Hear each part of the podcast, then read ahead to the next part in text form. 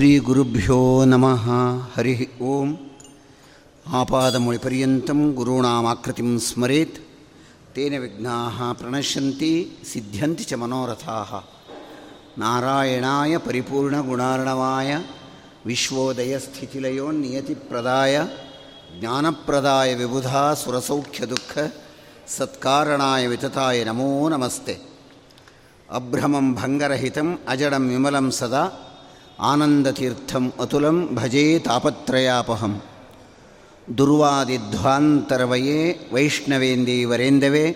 ಶ್ರೀ ರಾಘವೇಂದ್ರ ಗುರವೇ ನಮೋ ಅತ್ಯಂತ ದಯಾಲವೇ ವಂದಾರು ಜನಸಂದೋಹ ಮಂದಾರ ತರುಸನ್ನಿಭಂ, ವೃಂದಾರಕ ಗುರುಪ್ರಖ್ಯಂ ವಂದೇ ವಾದೀಂದ್ರ ದೇಶಿಕಂ. ಸುಧೀಜನ ಸುಮಂದಾರಂ ಸುಧೀಂದ್ರ ಸುತಸುಪ್ರಿಯಂ, ಸುಷಮೀಂದ್ರ ಗುರುಂ ವಂದೇ ಸುಜಯೀಂದ್ರ ಕರೋದ್ಭವಂ. ಸುಷಮೀಂದ್ರ ಕರಾಬ್ಜೋತ್ಥಂ, ರಾಘವೇಂದ್ರ ಗುರುಪ್ರಿಯಂ, ಸುಯತೀಂದ್ರ ಗುರುಂ ವಂದೇ ಮೂಲ ರಾಮಾರ್ಚನೆ ರಥಂ. ಪರಮಪೂಜ್ಯ ಗುರುಗಳು ಶ್ರೀ ವಿದ್ಯಾ ಶ್ರೀಶತೀರ್ಥ ಶ್ರೀಪಾದಂಗಳವರ ಪಾದಪದ್ಮಗಳಲ್ಲಿ ನಮಿಸುತ್ತಾ ಪ್ರವಚನ ಬಹಳ ದಿನಗಳಾಗೋಗಿತ್ತು ನಾನಿಲ್ಲಿಗೆ ಬಂದು. ಸುಮಾರು ವರ್ಷಗಳೇ ಆಗಿತ್ತು. ಗುರುಗಳ ದಯದಿಂದ ಇವತ್ತೆರಡು ವಾಕ್ಕುಸುಮಗಳನ್ನು ಭಗವಂತನಲ್ಲಿ ಸಮರ್ಪಣೆ ಮಾಡೋಣ. ಕಲ್ಪವೃಕ್ಷದ ಕಾಮಧೇನು, ಕಲ್ಪವೃಕ್ಷ ಕಲಿಯುಗಕ್ಕೆ ರಾಘವೇಂದ್ರ ಗುರು ಸಾರ್ವಭೌಮರು. ಇಷ್ಟು ದೊಡ್ಡ ಕಾರ್ಯ ಮಾಡಿದ್ದಾರೆ, ಇಷ್ಟು ದೊಡ್ಡ ಹೆಸರು ಮಾಡಿದ್ದಾರೆ. ಅಗಮ್ಯ ಮಹಿಮಾಲೋಕೆ ರಾಘವೇಂದ್ರೋ ಮಹಾಯಶಃ. ಗಮ್ಯ ತಿಳಿಯಲ್ಪಡುವುದು, ಅಗಮ್ಯ ತಿಳಿಯಲಿಕ್ಕೆ ಸಾಧ್ಯ ಇಲ್ಲ. ಅಷ್ಟು ಮಹಿಮೆ ಉಳ್ಳವಂಥ ಮಹಾನ್ ಭಾವರು ಸರ್ವವಿದ್ಯಾ ಪ್ರವೀಣೋನ್ಯೋ ರಾಘವೇಂದ್ರ ಅನ್ನ ವಿದ್ಯತೆ. ಎಲ್ಲ ವಿದ್ಯೆಗಳಲ್ಲಿ ಚತುಶಾಸ್ತ್ರ ಪಂಡಿತರು, ತಲಸ್ಪರ್ಶಿ ಪಾಂಡಿತ್ಯ ರಾಘವೇಂದ್ರ ಗುರು ಸಾರ್ವಭೌಮರು. ಯತಿಗಳಲ್ಲಿ ಇರಬೇಕಾದಂತಹ ಉತ್ತಮವಾದ, ಅತ್ಯಂತ ಗುಣ ಯಾವುದು? ನಾಲ್ಕು ಗುಣಗಳು. ಒಂದು ಅನುಗ್ರಾಹಕತ್ವ, ಅನುಗ್ರಹ ಮಾಡುವುದು. ಉಪದೇಶಕತ್ವ, ಉಪದೇಶ ಮಾಡುವುದು. ಸಂಪ್ರದಾಯ ಪ್ರವರ್ತಕತ್ವ, ಆಚಾರ್ಯರ ಸತ್ಪರಂಪರೆಯನ್ನು ಪಾಲಿಸಿಕೊಂಡು ಬರ್ತಕ್ಕಂಥದ್ದು. ಸಂಪ್ರದಾಯ ಪ್ರವರ್ತಕ. ನಾಲ್ಕನೇದು ಯಾವುದು? ಶಾಸ್ತ್ರ ಪ್ರಭವತ್ವ ಅಂತ. ಪ್ರಸ್ತುತ ರಾಘವೇಂದ್ರ ಗುರು ಸಾರ್ವಭೌಮರಲ್ಲಿ ಇವು ನಾಲ್ಕನ್ನು ಕೂಡ ನಾವು ಕಾಣ್ತಾ ಇದ್ದೇವೆ. ಅನುಗ್ರಾಹಕತ್ವ ಎಲ್ಲ ಗೊತ್ತೇ ಇದೆ ಬೇಕಾದಷ್ಟು ಅನುಗ್ರಹವನ್ನು ಮಾಡಿದ್ದಾರೆ. ಸಂತಾನ, ಸಂಪತ್ತು, ಪರಿಶುದ್ಧ ಭಕ್ತಿ, ವಿಜ್ಞಾನ ವಾಗ್ದೇಹ ಸುಪಾಠವಾದೀನ್, ದತ್ವ ಎಷ್ಟು ಕೊಟ್ಟಿದ್ದಾರೆ ಮಹಾನ್ ಭಾವರು. ಜ್ಞಾನ, ಭಕ್ತಿ, ಸುಪುತ್ರ, ಆಯು, ಯಶ ಶ್ರೀ ಪುಣ್ಯವರ್ಧನ. ತವ ಸಂಕೀರ್ತನಂ ವೇದಶಾಸ್ತ್ರಾರ್ಥ ಜ್ಞಾನ ಸಿದ್ಧಯೇ. ಮಹಾನ್ ಭಾವರನ್ನು ಸ್ತೋತ್ರ ಮಾಡಿದ್ರೆ ಸ್ತುತಿ ಮಾಡಿದರೆ, ನಮಸ್ಕಾರ ಮಾಡಿದರೆ, ಸೇವೆ ಮಾಡಿದರೆ ವೇದಶಾಸ್ತ್ರ ಜ್ಞಾನ ಸಿದ್ಧಿಯಾಗುತ್ತದೆ. ಇನ್ನೆಷ್ಟು ಅದಕ್ಕಿಂತ ಇನ್ನೇನು ಬೇಕಾಗಿದೆ? ರಾಘವೇಂದ್ರ ಗುರು ಸಾರ್ವಭೌಮರಲ್ಲಿ? ಅವರ ಹೆಸರು ಹೇಳಿಬಿಟ್ರೆ ಸಾಕು. ರಾ ಅಂದುಬಿಟ್ರೆ, ರಾಶಿ ದೋಷಗಳನ್ನು ದೂರ ಮಾಡುವವರು. ರಾ ಎನ್ನೆ ರಾಶಿ ದೋಷಗಳು. ಘ ಎರಡನೇ ಅಕ್ಷರ. ಘ ಅಂದ್ರೇನು? ಘನವಾದ ಜ್ಞಾನ ಭಕ್ತಿಯನ್ನು ಕೊಡ್ತಕ್ಕಂಥ ಮಹಾನುಭಾವರು. ಬರೀ ಜ್ಞಾನ ಅಲ್ಲ, ಘನವಾದ ಜ್ಞಾನ ಯಾವುದು? ಮೋಕ್ಷಕ್ಕೆ ಸಾಧನೆಯಾಗುವ ಜ್ಞಾನ, ಕರ್ಮದ ಕಟ್ಟುಗಳನ್ನು ಕಳಚಿಕೊಳ್ಳುವ ಜ್ಞಾನ, ಹರಿಸರ್ವೋತ್ತಮತ್ವ ಜ್ಞಾನ, ಇದು ಘನವಾದ ಜ್ಞಾನ. ಬೇರೆ ಇನ್ಯಾವ್ಯಾವುದ ಜ್ಞಾನ ಅಲ್ಲ ಇರ್ತಕ್ಕಂಥದ್ರಲ್ಲಿ. ಹಾಗೆ, ಅದರಲ್ಲಿ ಘನವಾದ ಜ್ಞಾನ ಭಕ್ತಿಯನ್ನು ಕೊಡುವ ಮಹಾನುಭಾವರು. ವೇಮ್ ಅಂದ್ರೆ ಏನರ್ಥ? ವೇಗದಿ ಜನನ ಮರಣ ದೂರ. ಜನನ ಮರಣ ಇಲ್ಲ ಇನ್ನು ಪುನರ್ಜನ್ಮ ಇಲ್ಲ, ಮೋಕ್ಷವನ್ನು ಕೊಡುವವರು. ದ್ರ ಅಂದುಬಿಟ್ರೆ ದ್ರವಿಣಾರ್ಥ ಶ್ರುತಿಪಾದ್ಯನ ಕಾಂಬ.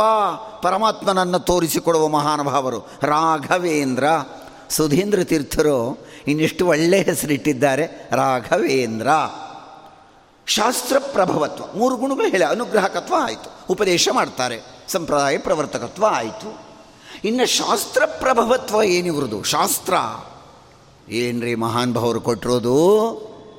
ಮುನ್ನೂರ ನಲವತ್ತೊಂಬತ್ತು ವರ್ಷಗಳಾದರೂ ಕೂಡ ಮುನ್ನೂರ ನಲವತ್ತೇಳು ನಲವತ್ತೊಂಬತ್ತು ವರ್ಷಗಳು ಸಶರೀರ ಬೃಂದಾವನ ಪ್ರವೇಶ ಮಾಡಿ.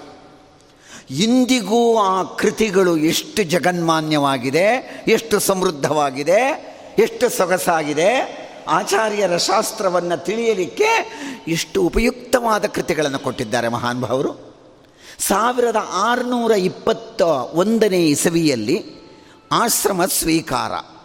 ಸಾವಿರದ ಆರುನೂರ ಎಪ್ಪತ್ತೊಂದರಲ್ಲಿ ಬೃಂದಾವನ ಪ್ರವೇಶ. ಅಂದರೆ ರಾಘವೇಂದ್ರ ಗುರುಸಾರ್ವಭೌಮರ ಅವರ ಸನ್ಯಾಸ ಜೀವನ ಇದೆಯಲ್ಲ?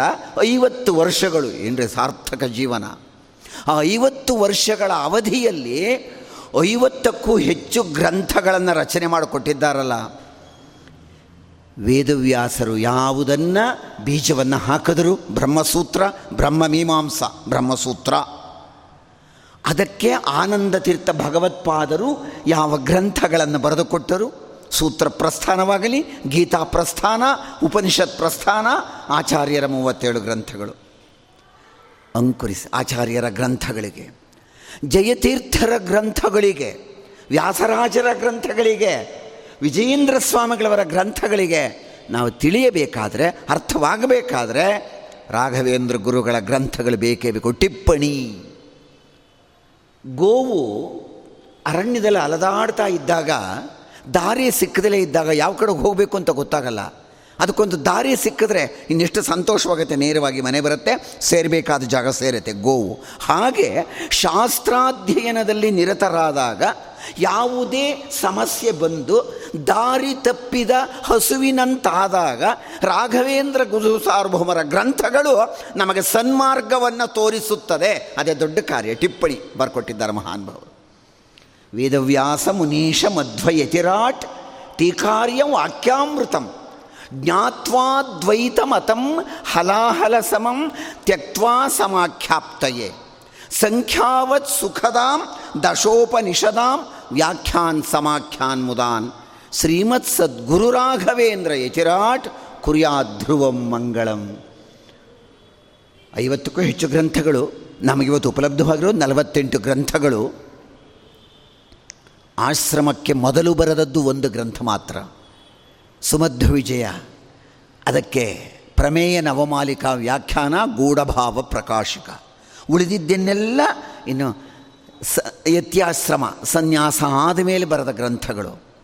ಇವರ ಗ್ರಂಥಗಳು ಸನ್ಮಾರ್ಗದ ಜ್ಞಾನ ದೀವಿಗೆಗಳು, ಮೋಕ್ಷದ ಸೋಪಾನಗಳು ಆಚಾರ್ಯರ ಮೊದಲಾದವರ ಗ್ರಂಥಗಳನ್ನು ತಿಳಿಯಲಿಕ್ಕೆ ಅತ್ಯಂತ ಸಹಾಯಕವಾಗುವ ಕೈಪಿಡಿಗಳು ಯಾವುದು ಅಂದರೆ ರಾಘವೇಂದ್ರ ಗುರು ಸಾರ್ವಭೌಮರ ಗ್ರಂಥಗಳು. ಅವರ ಗ್ರಂಥಗಳ ಹೆಸರು ಹೇಳಿಬಿಟ್ರೆ ಸಾಕಂತೆ. ಬಹಳ ಸಂತೋಷ ಅವರಿಗೆ. ಜ್ಞಾನ ಕಾರ್ಯ ಅಂದರೆ ರಾಘವೇಂದ್ರ ಗುರುಗಳಿಗೆ ಅತ್ಯಂತ ಸಂತೋಷ. ಜ್ಞಾನ ಕಾರ್ಯ. ಅದರಲ್ಲಿಯೂ ಅಷ್ಟು ಗ್ರಂಥಗಳ ಹೆಸರನ್ನು ಹೇಳ್ಕೊಳ್ತಾ ಬಂದರೆ ಮೂರು. ಹೇಳಿದ್ನಲ್ಲಾಗಲೇ ಗೀತಾ ಪ್ರಸ್ಥಾನ, ಭಗವದ್ಗೀತಾ ಭಾಗ, ಉಪನಿಷತ್ತು ಭಾಗ, ಉಪನಿಷತ್ ಪ್ರಸ್ಥಾನ. ಬ್ರಹ್ಮಸೂತ್ರಕ್ಕಾಗಿ ಬಂದಿರುವ ಸೂತ್ರ ಪ್ರಸ್ಥಾನ. ಈ ಎಲ್ಲ ಇದಲ್ದಲ್ಲಿ ಪ್ರಕರಣ ಗ್ರಂಥಗಳು, ಇತಿಹಾಸ ಗ್ರಂಥಗಳು, ಎಷ್ಟು ಮಹಾನ್ ಭಾವರು ಬರ್ಕೊಟ್ಟಿರೋದು ರಾಘವೇಂದ್ರ ಗುರುಗಳು. ಇದೆಲ್ಲವನ್ನೂ ಕೂಡ ಹೆಸರು ಹೇಳಬೇಕಾದ್ರೆ, ಅವುಗಳ ಮಹಿಮೆಯೊಡನೆ, ಅವುಗಳ ಹಿನ್ನೆಲೆಯೊಡನೆ, ಆ ಗ್ರಂಥ ಬರೆಯಲಿಕ್ಕೆ ಕಾರಣ, ಆ ಗ್ರಂಥದ ಸತ್ವ ತತ್ವ, ಮಹತ್ವ ಇವುಗಳನ್ನು ಸಂಯೋಜಿಸಿಕೊಂಡು ಸ್ತೋತ್ರ ರೂಪವಾಗಿ ಹಾಡಿದರೆ, ಸ್ತುತಿ ಮಾಡಿದರೆ ಇನ್ನೆಷ್ಟು ಸಂತೋಷ ಬೇಡ ರಾಘವೇಂದ್ರ ಗುರುಗಳಿಗೆ. ಅದನ್ನು ಇಲ್ಲಿ ಹೇಳ್ತಾ ಇದ್ದಾರೆ. ರಾಘವೇಂದ್ರ ಗುರುಗಳ ಗ್ರಂಥಗಳನ್ನೇ ಒಂದು ಕಡೆ ಸೇರಿಸಿ ಮಾಡಿದಂತಹ ಸ್ತೋತ್ರ ಸ್ತವನ ಅಂತ ಹೇಳಿದರೆ ಅದೇ ಗುರುಗುಣ ಸ್ತವನ ಅಂತ ಹೆಸರು. ಗುರುಗಳ ಗುಣ ಅದನ್ನು ಸ್ತವನ ಮಾಡಿದುದು, ಸ್ತೋತ್ರ ಮಾಡಿದುದು. ಗುರುಗಳ ಗು, ಗುಣ, ರಾಘವೇಂದ್ರ ಗುರುಗಳ ಗುಣ ಅಪಾರವಾದದ್ದು. ಮುಂದಕ್ಕೆ ಹೇಳ್ತಾರೆ ಇದನ್ನು ಬರೆದವರು ಯಾರು ಹಾಗಾದರೆ? ಈ ಗುರುಗಳ ಸ್ತವನವನ್ನು ಬರ್ಕೊಟ್ಟವರು ವಾದೀಂದ್ರ ತೀರ್ಥರು. ಕಾಲ ಸಾವಿರದ ಏಳುನೂರ ಇಪ್ಪತ್ತೆಂಟರಿಂದ ಸಾವಿರದ ಏಳುನೂರ ಐವತ್ತರವರೆಗೆ ತಾವು ವಿರಾಜಮಾನರಾಗಿದ್ದಂತಹ ಮಹಾನುಭಾವರು. ಇಪ್ಪತ್ತೆರಡು ವರ್ಷಗಳ ಕಾಲ ಈ ವೇದಾಂತ ಪೀಠದಲ್ಲಿ ವಿಜೃಂಭಿಸಿದ ಮಹಾನುಭಾವರು ವಾದೇಂದ್ರ ತೀರ್ಥರು. ಯಾರು ಹಾಗಾದರೆ ವಾದೇಂದ್ರ ತೀರ್ಥರು? ರಾಘವೇಂದ್ರ ಗುರುಗಳ ಪೂರ್ವಾಶ್ರಮದ ಮಗ ಒಬ್ಬ, ಒಬ್ಬನೇ ಒಬ್ಬ ಮಗ. ಲಕ್ಷ್ಮೀನಾರಾಯಣಾಚಾರ್ಯರು ಪೂರ್ವಾಶ್ರಮದ ಮಗ. ಲಕ್ಷ್ಮೀನಾರಾಯಣಾಚಾರ್ಯರ ಮಕ್ಕಳು ಪುರುಷೋತ್ತಮಾಚಾರ್ಯರು. ಆ ಪುರುಷೋತ್ತಮಾಚಾರ್ಯರ ಮಕ್ಕಳು ಶ್ರೀನಿವಾಸಾಚಾರ್ಯರು, ಅವರೇ ವಾದೀಂದ್ರರು. ಮಂತ್ರಾಲಯದಲ್ಲಿ ರಾಘವೇಂದ್ರ ಸ್ವಾಮಿಗಳವರ ಬೃಂದಾವನದ ಮೂಲ ಬೃಂದಾವನದ ಪಕ್ಕದಲ್ಲಿಯೇ ಇದೆಯಲ್ಲ? ಅದೇ ವಾದೇಂದ್ರ ತೀರ್ಥರ ಬೃಂದಾವನ. ಅನೇಕ ಕೃತಿಗಳನ್ನು ಬರೀತಾರೆ. ವಾದೇಂದ್ರ ತೀರ್ಥರು ತುಂಬ ಕೃತಿಗಳನ್ನು ಬರ್ಕೊಟ್ಟಿದ್ದಾರೆ. ಅದರಲ್ಲಿ ಗುರುಗುಣಸ್ತವನವೂ ಒಂದಾಗಿದೆ. ಗುರುಗುಣಸ್ತವನ ರಾಘವೇಂದ್ರ ಗುರುಗಳ ವಿಚಾರಗಳನ್ನು ತಿಳಿಸಿಕೊಡುವ, ಮೂವತ್ತೇಳು ಶ್ಲೋಕದಿಂದ ಕೂಡಿರುವ ದಿವ್ಯವಾದಂತಹ ಗ್ರಂಥವಾಗಿದೆ. ಆಗ ವಾದೇಂದ್ರ ತೀರ್ಥರು ಇದನ್ನು ಬರೆದ್ರಂತೆ, ಈ ಸ್ತೋತ್ರವನ್ನು. ಬರೆದು ಮೂಲ ಬೃಂದಾವನದ ಹತ್ತಿರ ಹೋಗಿ ರಾಘವೇಂದ್ರ ಗುರುಗಳ ಮುಂದೆ ಇಟ್ಟು, ಆ ಕೃತಿಯನ್ನು ಇಟ್ಟು ಕೃತಿ ಸಮರ್ಪಣೆ ಮಾಡಬೇಕಲ್ಲ, ಈ ಸ್ತೋತ್ರ ಎಲ್ಲ ಒಂದು ಸಲ ಅವರಿಗೆ ಒಪ್ಪಿಸಿದಾಗ ಬೃಂದಾವನವೇ ಉಯ್ಯಾಲೆಯಂತೆ ತೂಗಾಡುತ್ತಂತೆ. ಇನ್ನೆಂಥ ಮಹಾನ್ ಭಾವರಾಗಿರಬೇಡ. ಅಷ್ಟು ಪ್ರೀತಿಯಾಗಿದೆ ರಾಘವೇಂದ್ರ ಗುರುಗಳಿಗೆ ಇವರು ಬರೆದಿರ್ತಕ್ಕಂತಹ ಗುರುಗುಣಸ್ತವನ. ಗುರುಗಳ ಗುಣ ಬಹಳ ಮುಖ್ಯವಾದದ್ದು. ಈ ರೀತಿ ಸ್ತೋತ್ರಗಳನ್ನೇ, ಗ್ರಂಥಗಳನ್ನೇ ಕುರಿತು ಬರೆದಂತಹ ಸ್ತೋತ್ರ ಇದೆಯೇ ಅಂದರೆ ಒಂದು ಮಾಡಿದ್ದಾರೆ ಹಿಂದೆ. ಯಾರ್ದು? ಗ್ರಂಥಮಾಲಿಕಾ ಸ್ತೋತ್ರ. ಮಧ್ವಾಚಾರ್ಯರು ಬರೆದಿರೋ ಮೂವತ್ತೇಳು ಗ್ರಂಥಗಳನ್ನು ಎಲ್ಲ ಒಂದು ಸ್ತೋತ್ರದಲ್ಲಿ ತರ್ತಾರೆ. ಎಲ್ಲ ಮೂವತ್ತೇಳು ಗ್ರಂಥದ ಹೆಸರು ಅದರಲ್ಲಿ ಬಂದ್ಬಿಡುತ್ತೆ. ವ್ಯಾಸರಾಜರು ರಚನೆ ಮಾಡಿದ್ದಾರೆ. ಅದು ಬಿಟ್ಟರೆ ಇನ್ಯಾವುದೂ ಇಲ್ಲ. ಮೂವತ್ತೇಳು ಗ್ರಂಥಗಳ ರಾಘವೇಂದ್ರ ಗುರುಗಳ ಈ ಗ್ರಂಥಗಳನ್ನು ವಾದೇಂದ್ರ ತೀರ್ಥರು ಅದನ್ನು ಸ್ತುತಿ ಮಾಡ್ತಾರೆ. ರಾಘವೇಂದ್ರ ಗುರುಗಳಿಗೆ ಪ್ರೀತಿಯಾಗಿದೆ, ಆಪ್ಯಾಯಮಾನವಾಗಿದೆ, ಸಂತೋಷವಾಗಿದೆ, ಅವರು ತಲೆದೂಗಿದ್ದಾರೆ. ಗುರುಗಳ ಗುಣ ತಿಳಿಯಲೇಬೇಕು. ಗುರುಗಳ ಮಹಿಮಾ ಜ್ಞಾನ ಅವಶ್ಯವಾದದ್ದು. ಕಾರಣ ಯಾತಕ್ಕೆ ಬೇಕು? ಮುಕುಂದ ಭಕ್ತಿಯೈ ಗುರುಭಕ್ತಿ ಜಾಯೈ. ಗುರು ಎನ್ನುವುದಕ್ಕೆ ದ್ವೈತ ಸಿದ್ಧಾಂತದಲ್ಲಿ ಉನ್ನತವಾದ ಸ್ಥಾನ ಇದೆ. ಗುರು ಬೇಕೇ ಬೇಕು, ಅವಶ್ಯ. ಗುರುವು ತೋರಿಸಿಕೊಡುವ ಮಾರ್ಗ, ಅದೇ ಮಹಿಮಾ, ಅದೇ ಉಪದೇಶ ಜ್ಞಾನ, ಅದೇ ಜೀವನದ ಶ್ರೀರಕ್ಷೆಯಾಗಿರುತ್ತದೆ. ಯಾರು ಗುರುಗಳು? ಮೊದಲನೇದಾಗಿ ನೋಡ್ಕೋಣ. ಜಗದ್ಗುರುಗಳು. ಆನಂದ ತೀರ್ಥ ಭಗವತ್ಪಾದರು, ವಾಯುದೇವರು. ಮೂರು ಅವತಾರಗಳು. ಹನುಮ, ಭೀಮ, ಮಧ್ವ, ವಾಯುದೇವರೇ. ತ್ರೈಲೋಕ್ಯಾಚಾರ್ಯ ಪಾದ ಉಜ್ವಲ ಜಲ ಜಲಸತ್ ಪಾಂಸವಃ ಅಸ್ಮಾನ್ ಪುನಂತು. ಮೂರು ಲೋಕದ ಗುರುಗಳು, ತ್ರೈಲೋಕ್ಯಾಚಾರ್ಯರು. ಜಗನ್ನಾಥದಾಸರು ಇನ್ನೂ ಒಂದು ಹೆಜ್ಜೆ ಮುಂದೆ ಹೋಗಿ ಹೇಳ್ತಾರೆ. ಚತುರದಶ ಲೋಕದಲ್ಲಿ ಮೆರೆದ ಪ್ರತಿಮಗೊಂದಿಸುವೆ ಅಂತಾರೆ ಹರಿಕಥಾಮೃತ ಸಾರದಲ್ಲಿ ಚತುರದಶ ಲೋಕದಲ್ಲಿ ಹದಿನಾಲ್ಕು ಲೋಕಕ್ಕೂ ಗುರುಗಳು, ದೇವತೆಗಳೆಲ್ಲ ಈ ವಾಯುದೇವರ ಬಳಿಯಲ್ಲಿ ನಾ ಮುಂದು ತಾ ಅಂತ ಪಾಠ ಹೇಳಿಸ್ಕೊಳಕ್ಕೆ ಬರ್ತಾ ಇರ್ತಾರೆ ಅಂಥ ಮಹಾನ್ ಭಾವರು ವಾಯುದೇವರು. ಅವರ ಅವತಾರವೇ. ಕಾರಣ, ಸರ್ವಜ್ಞ, ಸರ್ವಶಕ್ತಿ, ಸಕಲ ಗುಣ ಗಣ, ಪೂರ್ಣ ರೂಪ ಪ್ರಗಲ್ಭ ಸರ್ವಜ್ಞ, ಸರ್ವಶಕ್ತ. ಯೇ ಯೇ ಗುಣಾನಾಮ ಜಗತ್ ಪ್ರಸಿದ್ಧ ಎಂತೇಶು ತೇಷು ಸ್ಮನಿ ದರ್ಶಯಂತಿ. ಜಗತ್ತಿನಲ್ಲಿ ಪ್ರಸಿದ್ಧವಾದ ಗುಣಗಳು ಯಾವ್ಯಾವುದಿದೆ ಅದೆಲ್ಲ ವಾಯುದೇವರ. ವಾಯುದೇವರ ಮೂರು ಅವತಾರದಲ್ಲಿ ಎಲ್ಲವರ ಮಹಿಮೆಗಳು ಇದ್ದೇ ಇದೆ. ಬೇರೆ ದೇವತೆಗಳಿದು ಬರೋದಿಲ್ಲ. ವಾಯುತತ್ವದಲ್ಲಿ ಬೇರೆ ದೇವತೆಗಳಿಲ್ಲ. ವಾಯುದೇವರ ಮೂಲ ರೂಪದಲ್ಲಿ ಏನಿದೆಯೋ, ಅವತಾರದಲ್ಲೂ ಬದಲಾವಣೆ ಇಲ್ಲ. ಅದಕ್ಕೆ ಅವರು ಜೀವೋತ್ತಮರು. ಹನುಮ ಭೀಮ ಮಧ್ವ ಮೂರು. ಅಂದರೆ ಏನು? ವಾಯುದೇವರು ಜಗದ್ಗುರುಗಳು ಅಂತ ಆಗಲೇ ಹೇಳಿದೆ ನಾನು. ಈ ಅವತಾರ ತೆಗೆದುಕೊಂಡಾಗಲೂ ಕೂಡ ಇವರು ಗುರುಗಳನ್ನು ಹೊಂದಿದಾರಂತೆ ನೋಡಿದೆ ಗುರು ಅನ್ನೋದು ಎಷ್ಟು ದೊಡ್ಡದು ಅಲ್ಲಿಗೆ ಹಾಗಾದರೆ. ವಾಯುದೇವರು ಕೂಡ ಸಾಕ್ಷಾತ್ತಾಗಿ ಭಗವಂತನಲ್ಲಿ. ಹನುಮಾವತಾರದಲ್ಲಿ ಸೂರ್ಯಾಂತರ್ಯಾಮಿಯಾದ ನಾರಾಯಣನಲ್ಲಿ ತಾವು ಪಾಠವನ್ನು ಕಲ್ತಿದ್ದಾರೆ. ತರಣಿಗಭಿಮುಖನಾಗಿ ಶಬ್ದಶಾಸ್ತ್ರವ ಪಠಿಸಿ, ಉರವಣಿಸಿ ಹಿಂದು ಮುಂದಾಗಿ ನಡೆದ. ಸೂರ್ಯಾಂತರ್ಯಾಮಿಯಾದ ನಾರಾಯಣನಲ್ಲಿ ಹನುಮಾವತಾರದಲ್ಲಾಯಿತು. ಇನ್ನು ಭೀಮಾವತಾರದಲ್ಲಿ ದ್ರೋಣಾಚಾರ್ಯರು ಕೃಪಾಚಾರ್ಯರಿಂದ ಪಾಠ ಕಲಿತರು. ಅಲ್ಲೂ ಗುರುಗಳಾಯಿತು. ಇನ್ನು ಆಚಾರ್ಯ ಮಧ್ವರು ಅವತಾರದಲ್ಲಿ ಅಚ್ಯುತ ಪ್ರೇಕ್ಷರಿಂದ ನೋಡಿ, ಗುರುಗಳೂ ಕೂಡ, ಅವರೂ ಕೂಡ ಒಂದು ಗುರು ಅಂತ ಇಟ್ಕೊಂಡಿದ್ದಾರೆ. ಎಲ್ಲರಿಗೂ ಕೂಡ. ಅದಕ್ಕೆ ಗುರು ಮಹಾತ್ಮ ಜ್ಞಾನಪೂರ್ವಕ, ಜ್ಞಾನಕ್ಕೆ ಸಾಧನವಾಗಬೇಕಾದ್ರೆ ನಮ್ಮಲ್ಲಿರ್ತಕ್ಕಂತಹ ಜನ್ಮ ಜನ್ಮಾಂತರದ ಅಜ್ಞಾನದ ಕಿಲುಬು, ಕೊಳೆ, ಕಶ್ಮಲ, ದೂರ ಸರಿದು ಸನ್ಮಾರ್ಗಕ್ಕೆ ಬಂದು ಭಗವಂತನ ಹಾದಿಯಲ್ಲಿ, ಸಾಧನೆಯ ಮಾರ್ಗದಲ್ಲಿ ನಾವು ಹೋಗಿ ಸದ್ಬಾಳ್ವೆಯ ಸೋಪಾನವನ್ನು ಏರಬೇಕಾದ್ರೆ ನಮಗೆ ಗುರು ಅವಶ್ಯಕ, ಗುರು ಮಹಿಮಾ ಜ್ಞಾನ. ಜಗನ್ನಾಥದಾಸರು ಪುಸ್ತಕ ಬರೆದರು, ಅದೇ ಹೆಸರೇ ಇಟ್ಟರು ಹರಿಕಥಾಮೃತ ಸಾರ ಅಂತ. ಹೆಸರಿಟ್ಬಿಟ್ಟು ಪಲ್ಲವಿ ಇಟ್ಟಿದ್ದಾರೆ. ಮೊಟ್ಟ ಮೊದಲು ಪಲ್ಲವಿ ಮೂರು ಸಾಲು. ಅದರಲ್ಲಿ ಮೊದಲು ಅದೇ ಹೆಸರು ಹೇಳ್ತಾರೆ, ಗ್ರಂಥದ ಹೆಸರೇ. ಹರಿಕಥಾಮೃತ ಸಾರ ಅಂದ್ಬಿಟ್ಟು ತಿರುಗಿ ಎರಡನೇ ಸಾಲೇ ಇದೆ. ಮುಂದಕ್ಕಿನ್ ಬೇರೆ ಮಾತೇ ಇಲ್ಲ. ಗುರುಗಳ ಕರುಣದಿಂದ ಆಪನಿತು ಪೇಳುವೆ. ನೋಡಿ, ಗುರು ಅನ್ನೋದು ಇಷ್ಟು ದೊಡ್ಡದು ನೋಡ್ರಿ ಅಲ್ಲಿಗೆ ಹಾಗಾದರೆ. ಗುರು ಮಹಾತ್ಮ ಜ್ಞಾನ, ಗುರು ಭಕ್ತಿ. ಗುರು ಭಕ್ತಿಯಿಂದ ಏನುಂಟಾಗುತ್ತದೆ? ಗುರುಪ್ರಸಾದ ಗುರುಪ್ರಸಾದವಾಗಬೇಕಾದ್ರೆ ಗುರೂಪದೇಶ ಆಗುತ್ತದೆ. ಗುರೂಪದೇಶದಿಂದ ಹರಿಮಹಿಮಾ ಜ್ಞಾನ ಉಂಟಾಗುತ್ತದೆ. ಹರಿಮಹಿಮಾ ಜ್ಞಾನದಿಂದ ಹರಿಯಲ್ಲಿ ಭಕ್ತಿ, ಆಮೇಲೆ ಶ್ರೀಹರಿಯ ಪ್ರಸಾದ, ಆಮೇಲೆ ಮೋಕ್ಷಕ್ಕೆ ಕಾರಣವಾಗುತ್ತದೆ.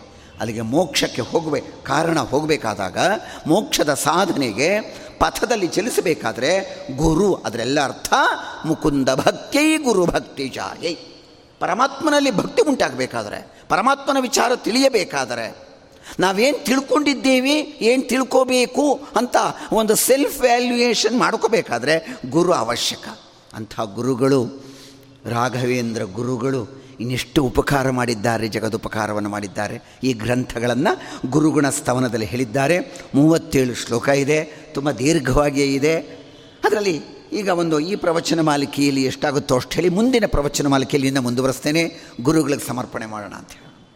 ಹೇಳೋದಾದರೆ, ಇನ್ನೂ ಹೇಳೋದಾದರೆ ವಿಶೇಷ ಅಂದರೆ, ಈ ಗುರುಗುಣ ಸ್ತನವ, ಸ್ತವನವನ್ನು ನಾನು ಇಲ್ಲಿ ಅಭ್ಯಾಸ ಮಾಡಿದ್ದು, ಈಗ ಸುಮಾರು ನಲವತ್ತೆಂಟು ವರ್ಷಗಳ ಹಿಂದೆ ಇದೇ ಗುರುಗಳ ಎದುರಿಗೆ ನಾನಿಲ್ಲಿ ಅಭ್ಯಾಸ ಮಾಡಿದ್ದು. ಇದನ್ನು ಸಮರ್ಪಣೆ ಮಾಡ್ತಾ ಇದ್ದೇನೆ. ಇವತ್ತಿಗೆ ನಲವತ್ತೆಂಟು ವರ್ಷಗಳ ಹಿಂದೆ ಇಲ್ಲಿ ನಾನು ಸಿಬ್ಬಂದಿಯಲ್ಲಿ ಕೆಲಸದಲ್ಲಿದ್ದಾಗ ಇಲ್ಲಿ ನಾನು ಕಲ್ತಿದ್ದೆ ಅದನ್ನು. ಅದನ್ನು ಈ ಗುರುಗಳ ಮುಂದೆಯೇ ಕಲ್ತಿದ್ದು. ಅದೊಂದು ನನಗೆ ಭಾಗ್ಯ ಅಂತ ತಿಳ್ಕೊಂಡಿದ್ದೇನೆ. ವಾದೀಂದ್ರ ತೀರ್ಥರ ಶೈಲಿ ಹೇಗಿದೆ? ಬಹಳ ಚೆನ್ನಾಗಿ ಹೇಳ್ತಾರೆ. ಮೊದಲ ಹನ್ನೊಂದು ಶ್ಲೋಕದಲ್ಲಿ ನೇರವಾಗಿ ರಾಘವೇಂದ್ರ ಗುರುಗಳ ಪ್ರಶಂಸನೆ ಮಾಡೋಕ್ಕೆ ಹೋಗೋದಿಲ್ಲ ಇವರು. ಮೊದಲ ಹನ್ನೊಂದು ಶ್ಲೋಕಗಳಲ್ಲಿ ತಾರತಮ್ಯವಾಗಿ ಪರಮಾತ್ಮ, ಲಕ್ಷ್ಮಿ, ವಾಯುದೇವರು, ಹಿರಿಯ ಗುರುಗಳಿಗೆಲ್ಲ ನಮನಪೂರ್ವಕವಾಗಿ ನಮಸ್ಕಾರವನ್ನು ಮಾಡ್ತಾರೆ ವಾದೀಂದ್ರರು. ಹನ್ನೆರಡನೇ ಶ್ಲೋಕದಿಂದ ರಾಘವೇಂದ್ರ ಗುರುಗಳ ಮಹಿಮೆಯನ್ನು ಒಂದು ಎರಡು ಶ್ಲೋಕದಲ್ಲಿ ಹೇಳಿಬಿಟ್ಟು ಆಮೇಲೆ ಎಲ್ಲ ಗ್ರಂಥಗಳು, ಇಡೀ ಸಮಗ್ರ ನಲವತ್ತೆಂಟು ಗ್ರಂಥಗಳನ್ನು ಇಲ್ಲಿ ಉಲ್ಲೇಖ ಮಾಡ್ತಾರೆ. ಬಹು ಸೊಗಸಾದಂತಹ ಕೃತಿ ರಾಘವೇಂದ್ರ ಗುರುಗಳಿಗೆ ಅಪ್ಯಾಯಮಾನವಾದ ಕೃತಿ.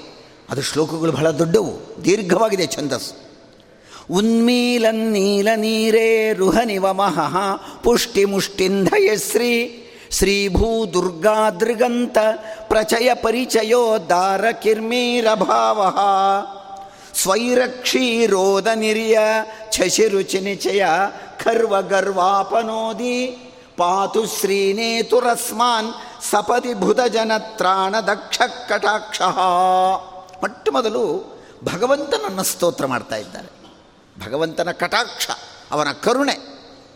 ನಾವು ದೇವರನ್ನು ನೋಡ್ತಿರ್ಬೇಕಾದ್ರೆ, ಮ ನಮಸ್ಕಾರ ಮಾಡ್ತಿರ್ಬೇಕಾದ್ರೆ, ಪ್ರಾರ್ಥನೆ ಮಾಡ್ತಿರ್ಬೇಕಾದ್ರೆ, ಅವನು ಒಂದು ಸಲ ನಮ್ಮ ಕಡೆ ತಿರುಗಿ ನೋಡಿಬಿಟ್ರೆ ಸಾಕು ಇನ್ನೇನು ಬೇಕಾಗಿದೆ? ಒಂದು, ಎಷ್ಟು ನಮಸ್ಕಾರಗಳು ಮಾಡ್ತಿರ್ತೇವೆ.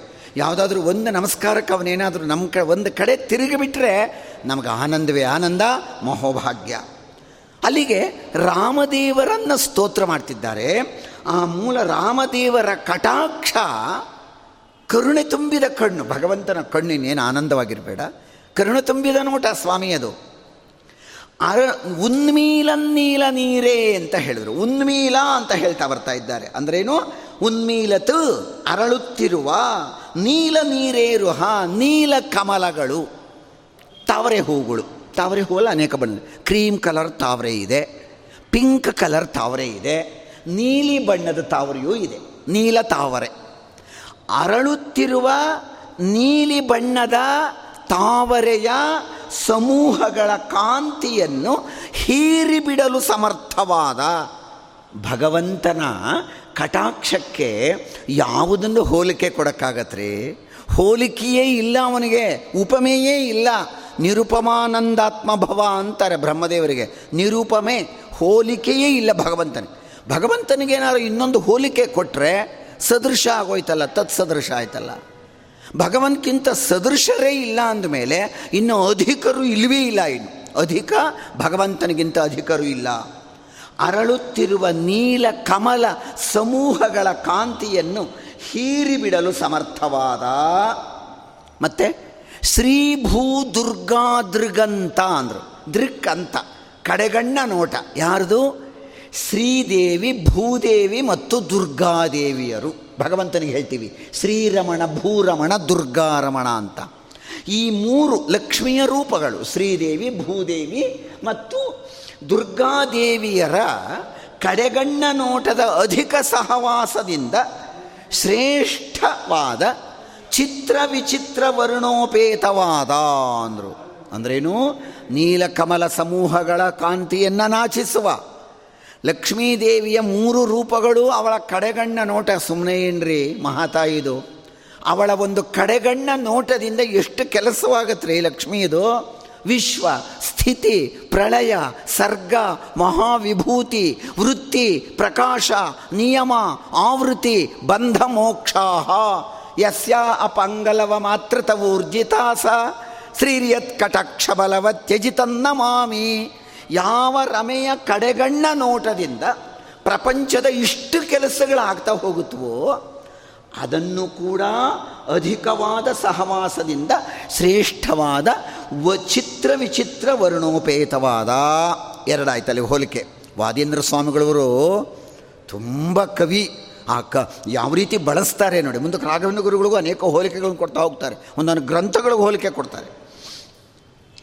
ಪೂರ್ಣಚಂದ್ರ, ಕ್ಷೀರಸಾಗರದಿಂದ ಹೊರಹೊಮ್ಮುತ್ತಿರುವ ಪೂರ್ಣಚಂದ್ರನ ಕಾಂತಿ ಸಮೂಹದ ಅತಿ ಅಹಂಕಾರವನ್ನು ಪರಿಹರಿಸಲು ಸಮರ್ಥವಾದ ಮೂರನೇದಾಯಿತು. ಪೂರ್ಣಚಂದ್ರ, ಎಲ್ಲದಕ್ಕಿಂತಲೂ ಕೂಡ ಅತ್ಯಂತ ಸುಂದರವಾದ ದೇವತೆ ಅಂದರೆ ಅದು ಚಂದ್ರ. ಆ ಕ್ಷೀರ ಸಮುದ್ರದಲ್ಲಿ ಹೊರಹೊಮ್ಮುತ್ತಿರುವ ಪೂರ್ಣ ಚಂದ್ರ ಇನ್ನೇನು ಸೊಗಸಾಗಿ ಕಾಣ್ತಾನೆ? ಏ, ನನ್ನಷ್ಟು ರೂಪವಂತರು ಯಾರೂ ಇಲ್ಲ ಅಂದುಕೊಂಡರೂ ಕೂಡ ಅವನ ಅಹಂಕಾರದಿಂದ ಕೂಡಿದ ಅವನ ಅತಿ ಅಹಂಕಾರವನ್ನು ಪರಿಹರಿಸಲು ಸಮರ್ಥವಾದ ಮತ್ತು ಸುರ ಹಾಗೂ ಭೂಸುರರನ್ನು ರಕ್ಷಿಸುವಲ್ಲಿ ಅತ್ಯಂತ ದಕ್ಷವಾದ ದೇವತೆಗಳನ್ನು ರಕ್ಷಿಸುವಲ್ಲಿ ಭೂಸುರರನ್ನು ಭೂ ದೇವತೆಗಳನ್ನು ರಕ್ಷಿಸಲು ಸಮರ್ಥವಾದ. ಲಂಕೆಗೆ ಹೋದವರು ಹನುಮಂತ ದೇವರೊಬ್ಬರೇ ಸೀತಾದೇವರನ್ನು ನೋಡಿದವರು ಅವರೊಬ್ಬರೇ ರಾವಣನನ್ನು ನೋಡಿದವರೊಬ್ಬರೇ ರಾವಣನ ಮೂರನೇ ಒಂದು ಬಲ ನಾಶ ಮಾಡಿದ್ರು ಹನುಮಂತ ದೇವರು, ಲಂಕೆಯನ್ನು ಸುಟ್ಟವರು ಒಬ್ಬರು ಚೂಡಾಮಣಿಯನ್ನು ತಂದು ಕೊಟ್ಟವರು ಅವರು ಒಬ್ಬರೇ ರಾಮದೇವರು ನೋಡ್ದ, ಏಯ್ ಹನುಮಂತ ಎಷ್ಟು ದೊಡ್ಡ ಕಾರ್ಯ ಮಾಡೋದ್ಯೋ ನೀನು? ಯಾರೂ ಮಾಡಲಾರದಷ್ಟು ಕಾರ್ಯ ಮಾಡೋದ್ಯಲ್ಲೋ ಅತ್ಯಂತ ಬಲಿಷ್ಠ ಕಣ. ಹತ್ತಿರಕ್ಕೆ ಕರೆದ ಆಲಿಂಗನ ಮಾಡಿಕೊಂಡ. ಆಗ ಎಲ್ಲ ಕಪಿಗಳು ಕೇಳ್ತಾ ಇದ್ದಾರೆ, ಹನುಮಂತ, ನೀನು ರಾಮದೇವ್ರ ಹತ್ತಿರಕ್ಕೆ ಹೋದಾಗ ನಮ್ಮನ್ನು ಜೊತೆ ಕರ್ಕೊಂಡು ಬಾರ. ನೀನು ಹತ್ತಿರಕ್ಕೆ ಹೋದಾಗ ನಾವು ರಾಮದೇವರನ್ನು ನೋಡಿದ್ರೆ ಅವನು ಒಂದು ಸಲ ನಮ್ಮನ್ನು ನೋಡಿಬಿಡ್ಲಿ ಕಣೋ ಅಂದ್ರಂತೆ ಅದಕ್ಕೆ. ಹನುಮದೇವರು ಒಪ್ಕೊಂಡ್ರಂತೆ, ಎಲ್ಲರೂ ಬನ್ನಿ ಬನ್ನಿ ಅಂತ ಕರೆದ್ರಂತೆ ಅಂದರೆ ಎಲ್ಲ ಕಪಿಗಳು ಹೋಗಿರಲಿಲ್ಲ. ಆದರೆ ರಾಮದೇವರು ಎಲ್ಲ ಕಪಿಗಳಿಗೂ ಅನುಗ್ರಹವನ್ನು ಮಾಡಿದ. ಯಾರ ಮೂಲಕ? ಹನುಮಂತನ ಮೂಲಕ. ಹನುಮಂತನನ್ನು ನಾವು ಭಜಿಸಿದರೆ, ಹನುಮಂತನ ಮೂಲಕ ಹೋದರೆ ಭಗವಂತನ ದರ್ಶನವಾಗುತ್ತದೆ ಎನ್ನುವ ತತ್ವ ಇದೆ ರಾಮಾಯಣ ಬಹಳ ಸುಲಭವೇ, ಅದರಲ್ಲಿರೋ ತತ್ವಗಳು ನೋಡ್ತಾ ಹೋಗಬೇಕು. ತುಂಬ ಸೊಗಸು ಯಾರ ಮೂಲಕ ಹೋದರು? ಎಲ್ಲ ಕಪಿಗಳು ಹನುಮಂತನ ಮೂಲಕ ಹೋದರು. ಕಾರಣ, ಭಗವಂತನ ಕಟಾಕ್ಷ ನಮ್ಮನ್ನು ರಕ್ಷಿಸಲಿ. ಸುರ ಭೂಸುರರನ್ನು ರಕ್ಷಿಸಲು ಸಮರ್ಥವಾದ ಶ್ರೀಪತಿಯ ಕಟಾಕ್ಷವು ನಮ್ಮನ್ನು ರಕ್ಷಿಸಲಿ. ಒಂದು ಸಲ ಅವನ ಕರುಣೆಯ ನೋಟ, ಕರುಣೆಯ ಕಣ್ಣು ನಮ್ಮನ್ನು ರಕ್ಷಿಸಿಬಿಟ್ರೆ ಅದಕ್ಕಿಂತ ದೊಡ್ಡದಿನ್ಯಾವುದೂ ಇಲ್ಲ ಅಂಥೇಳಿ ರಾಮದೇವರನ್ನು ಅವನ ಸೌಂದರ್ಯ, ಅವನ ತೇಜಸ್ಸು, ಅವನ ಶೌರ್ಯ, ಅವನ ಪರಾಕ್ರಮ, ಅವನ ಮಹಿಮೆ, ಅವನ ಗುಣ ಇದೆಲ್ಲಕ್ಕಿಂತಲೂ ಕೂಡ ವಾದೀಂದ್ರರು ಭಗವಂತನ ಕಟಾಕ್ಷವನ್ನು ಕುರಿತು ಇಲ್ಲಿ ಸ್ತೋತ್ರವನ್ನು ಮಾಡ್ತಾ ಇದ್ದಾರೆ. ಮುಂದಕ್ಕೆ, ಇನ್ನು ಲಕ್ಷ್ಮಿಯನ್ನು ಕುರಿತು ಸ್ತೋತ್ರ ಮಾಡ್ತಾರೆ. ಪರಮಾತ್ಮ, ಲಕ್ಷ್ಮಿ, ವಾಯುದೇವರು ಹೀಗೆ ಕ್ರಮವಾಗಿ ಆನಂದ ತೀರ್ಥ ಭಗವತ್ಪಾದರು, ಜಯತೀರ್ಥರು, ವ್ಯಾಸರಾಜರು, ವಿಜಯೇಂದ್ರರು, ಸುಧೀಂದ್ರರ ತನಕ, ರಾಯರ ತನಕಲೂ ಕೂಡ ಅವರು ಸ್ತೋತ್ರ ಮಾಡಿಕೊಂಡು ಬರ್ತಾರೆ ವಾದೀಂದ್ರರು. ಎರಡನೇದು ಲಕ್ಷ್ಮಿಯದು. ಮಾತಸ್ತ್ವಾಮುಪಕಲ್ಪಿತಾಖಿಲ ಜಗತ್ ಸರ್ಗೆ ಜಭರ್ಗೇಡಿತೆ ಚೇತೂನ ಪ್ರಜಹಾತು ಚಾತು ಚಿದಿಹ ಸ್ವರ್ಗೇ ಪವರ್ಗೇ ಪಿನಃ ಲಾವಣ್ಯಾದಧರೀ ಕೃತಾಮರವಧು ವರ್ಗೇ ನಿಸರ್ಗೇ ಹಿತಂ ಕಾರುಣ್ಯಂ ಕುರುಮಾ ಕೃತಾಮಯಿ ಪುನರ್ ದುರ್ಗೇ ವಿಸರ್ಗೇ ಮತಿಂ. ಪರಮಾತ್ಮ ಮೇಲೆ ಲಕ್ಷ್ಮಿ. ಈ ತಾರತಮ್ಯದಿಂದ ಭಗವಂತನ ಸ್ತೋತ್ರ ಅತ್ಯಂತ ಪ್ರಿಯ. ಅದೇ ಸಿದ್ಧಾಂತ, ತಾರತಮ್ಯ. ಪರಮಾತ್ಮ, ಲಕ್ಷ್ಮಿ, ವಾಯುದೇವರು ಕ್ರಮವಾಗಿ. ಬ್ರಹ್ಮಾದಿ ಸಕಲ ಪ್ರಾಣಿಗಳನ್ನು ಸೃಷ್ಟಿಸುವ ಜ್ಞಾನಾಭಿಮಾನಿನಿ, ವೇದಾಭಿಮಾನಿನಿ, ಅವಳೇ ಹೇಳ್ಕೊಳ್ತಾಳೆ. ಅಹಂ ರುದ್ರೇಭಿರ್ವಸುಭಿಶ್ಚರಾಂ, ಅಹಂ ಆದಿತ್ಯ ಈರುತ ವಿಶ್ವದೇವೈ ಬ್ರಹ್ಮರುದ್ರಾದಿಗಳಿಂದ ಸ್ತುತಿಸಲ್ಪಡುವ ಬ್ರಹ್ಮದೇವರು ರುದ್ರದೇವರೆಲ್ಲ ಸ್ತೋತ್ರ ಮಾಡ್ತಾರೆ. ಸ್ವೀಯ ಸೌಂದರ್ಯದಿಂದ ದೇವತಾ ಸ್ತ್ರೀ ಸಮೂಹದ ಸೌಂದರ್ಯವನ್ನು ಕಡಿಮೆ ಮಾಡಿದ ಶ್ರೀ ಭೂ ದುರ್ಗಾತ್ಮಕಳಾದ, ಹೇ ಲೋಕಮಾತೆಯೇ, ಹೇ ಲಕ್ಷ್ಮಿಯೇ, ಈ ಲೋಕದಲ್ಲಾಗಲಿ, ಸ್ವರ್ಗಲೋಕದಲ್ಲಾಗಲಿ, ಮೋಕ್ಷದಲ್ಲಾಗಲಿ, ಎಲ್ಲಿದ್ದರೂ ಕೂಡ ನಿನ್ನಲ್ಲಿ ನಮ್ಮ ಮನಸ್ಸು ಬಿಟ್ಟು ಕದಲದಂತೆ ಯಾವಾಗಲೂ ನಮ್ಮನ್ನು ರಕ್ಷಿಸು ಅಂತ ಕೇಳ್ತಾರೆ. ಲಕ್ಷ್ಮಿಯನ್ನು ಎಷ್ಟರ ಮಟ್ಟಿಗೆ ಸ್ತೋತ್ರ ಮಾಡ್ತಾ ನೋಡಿ. ಯಾವ ಕಾರಣದಲ್ಲಿಯೂ ಕೂಡ ದುರ್ಗಮವಾದ ಕಷ್ಟ ಕಾಲದಲ್ಲಿ ನನ್ನನ್ನು ಪರಿತ್ಯಾಗ ಮಾಡುವ ಬುದ್ಧಿಯನ್ನು ಮಾಡಬೇಡ ಅಂತ ಲಕ್ಷ್ಮಿಯನ್ನು ಸ್ತೋತ್ರ ಮಾಡಿದಂತಹ ವಾದೇಂದ್ರ ತೀರ್ಥರು ಇನ್ನು ಈ ಸ್ತೋತ್ರದಲ್ಲಿ ಹೇಳ್ತಾರೆ, ಮೂರನೇ ಶ್ಲೋಕದಲ್ಲಿ. ಅಲ್ಲಿಗೆ ಪರಮಾತ್ಮ ಮತ್ತು ಲಕ್ಷ್ಮಿ ಆದಮೇಲೆ ಇನ್ನು ಮುಂದಿನದೇ ಪ್ರಾಣದೇವರನ್ನು ಕುರಿತಾದದ್ದು. ಶ್ರೀಮದ್ರಾಮಾಭಿರಾಮ ಅಮಿತ ಮಹಿಮ ಪದ ಪ್ರೌಢಪಾಥೋರುಹಾಲಿ ಕೃಷ್ಣ ನಿಷ್ಠಾಮಿತಕ್ಷ್ಮ ಪರಿವೃಢ ಪಟಲಿ ಪಾಟನೈಕ ಪ್ರವೀಣ. ವೇದವ್ಯಾಸೋಪದೇಶ ಅಧಿಕ ಸಮಧಿಗತಾನಂತ ವೇದಾಂತ ಭಾವೋ. ಭೂಯಾತ್ ಕೀಶಾವನೀಶ ವ್ರತಿತನುರನಿಲ ಶ್ರೇಯಸೇ ಭೂಯಸೇನಃ. ನಾಲ್ಕು ಸಾಲುಗಳಿಂದ ಕೂಡಿದ ಶ್ಲೋಕ.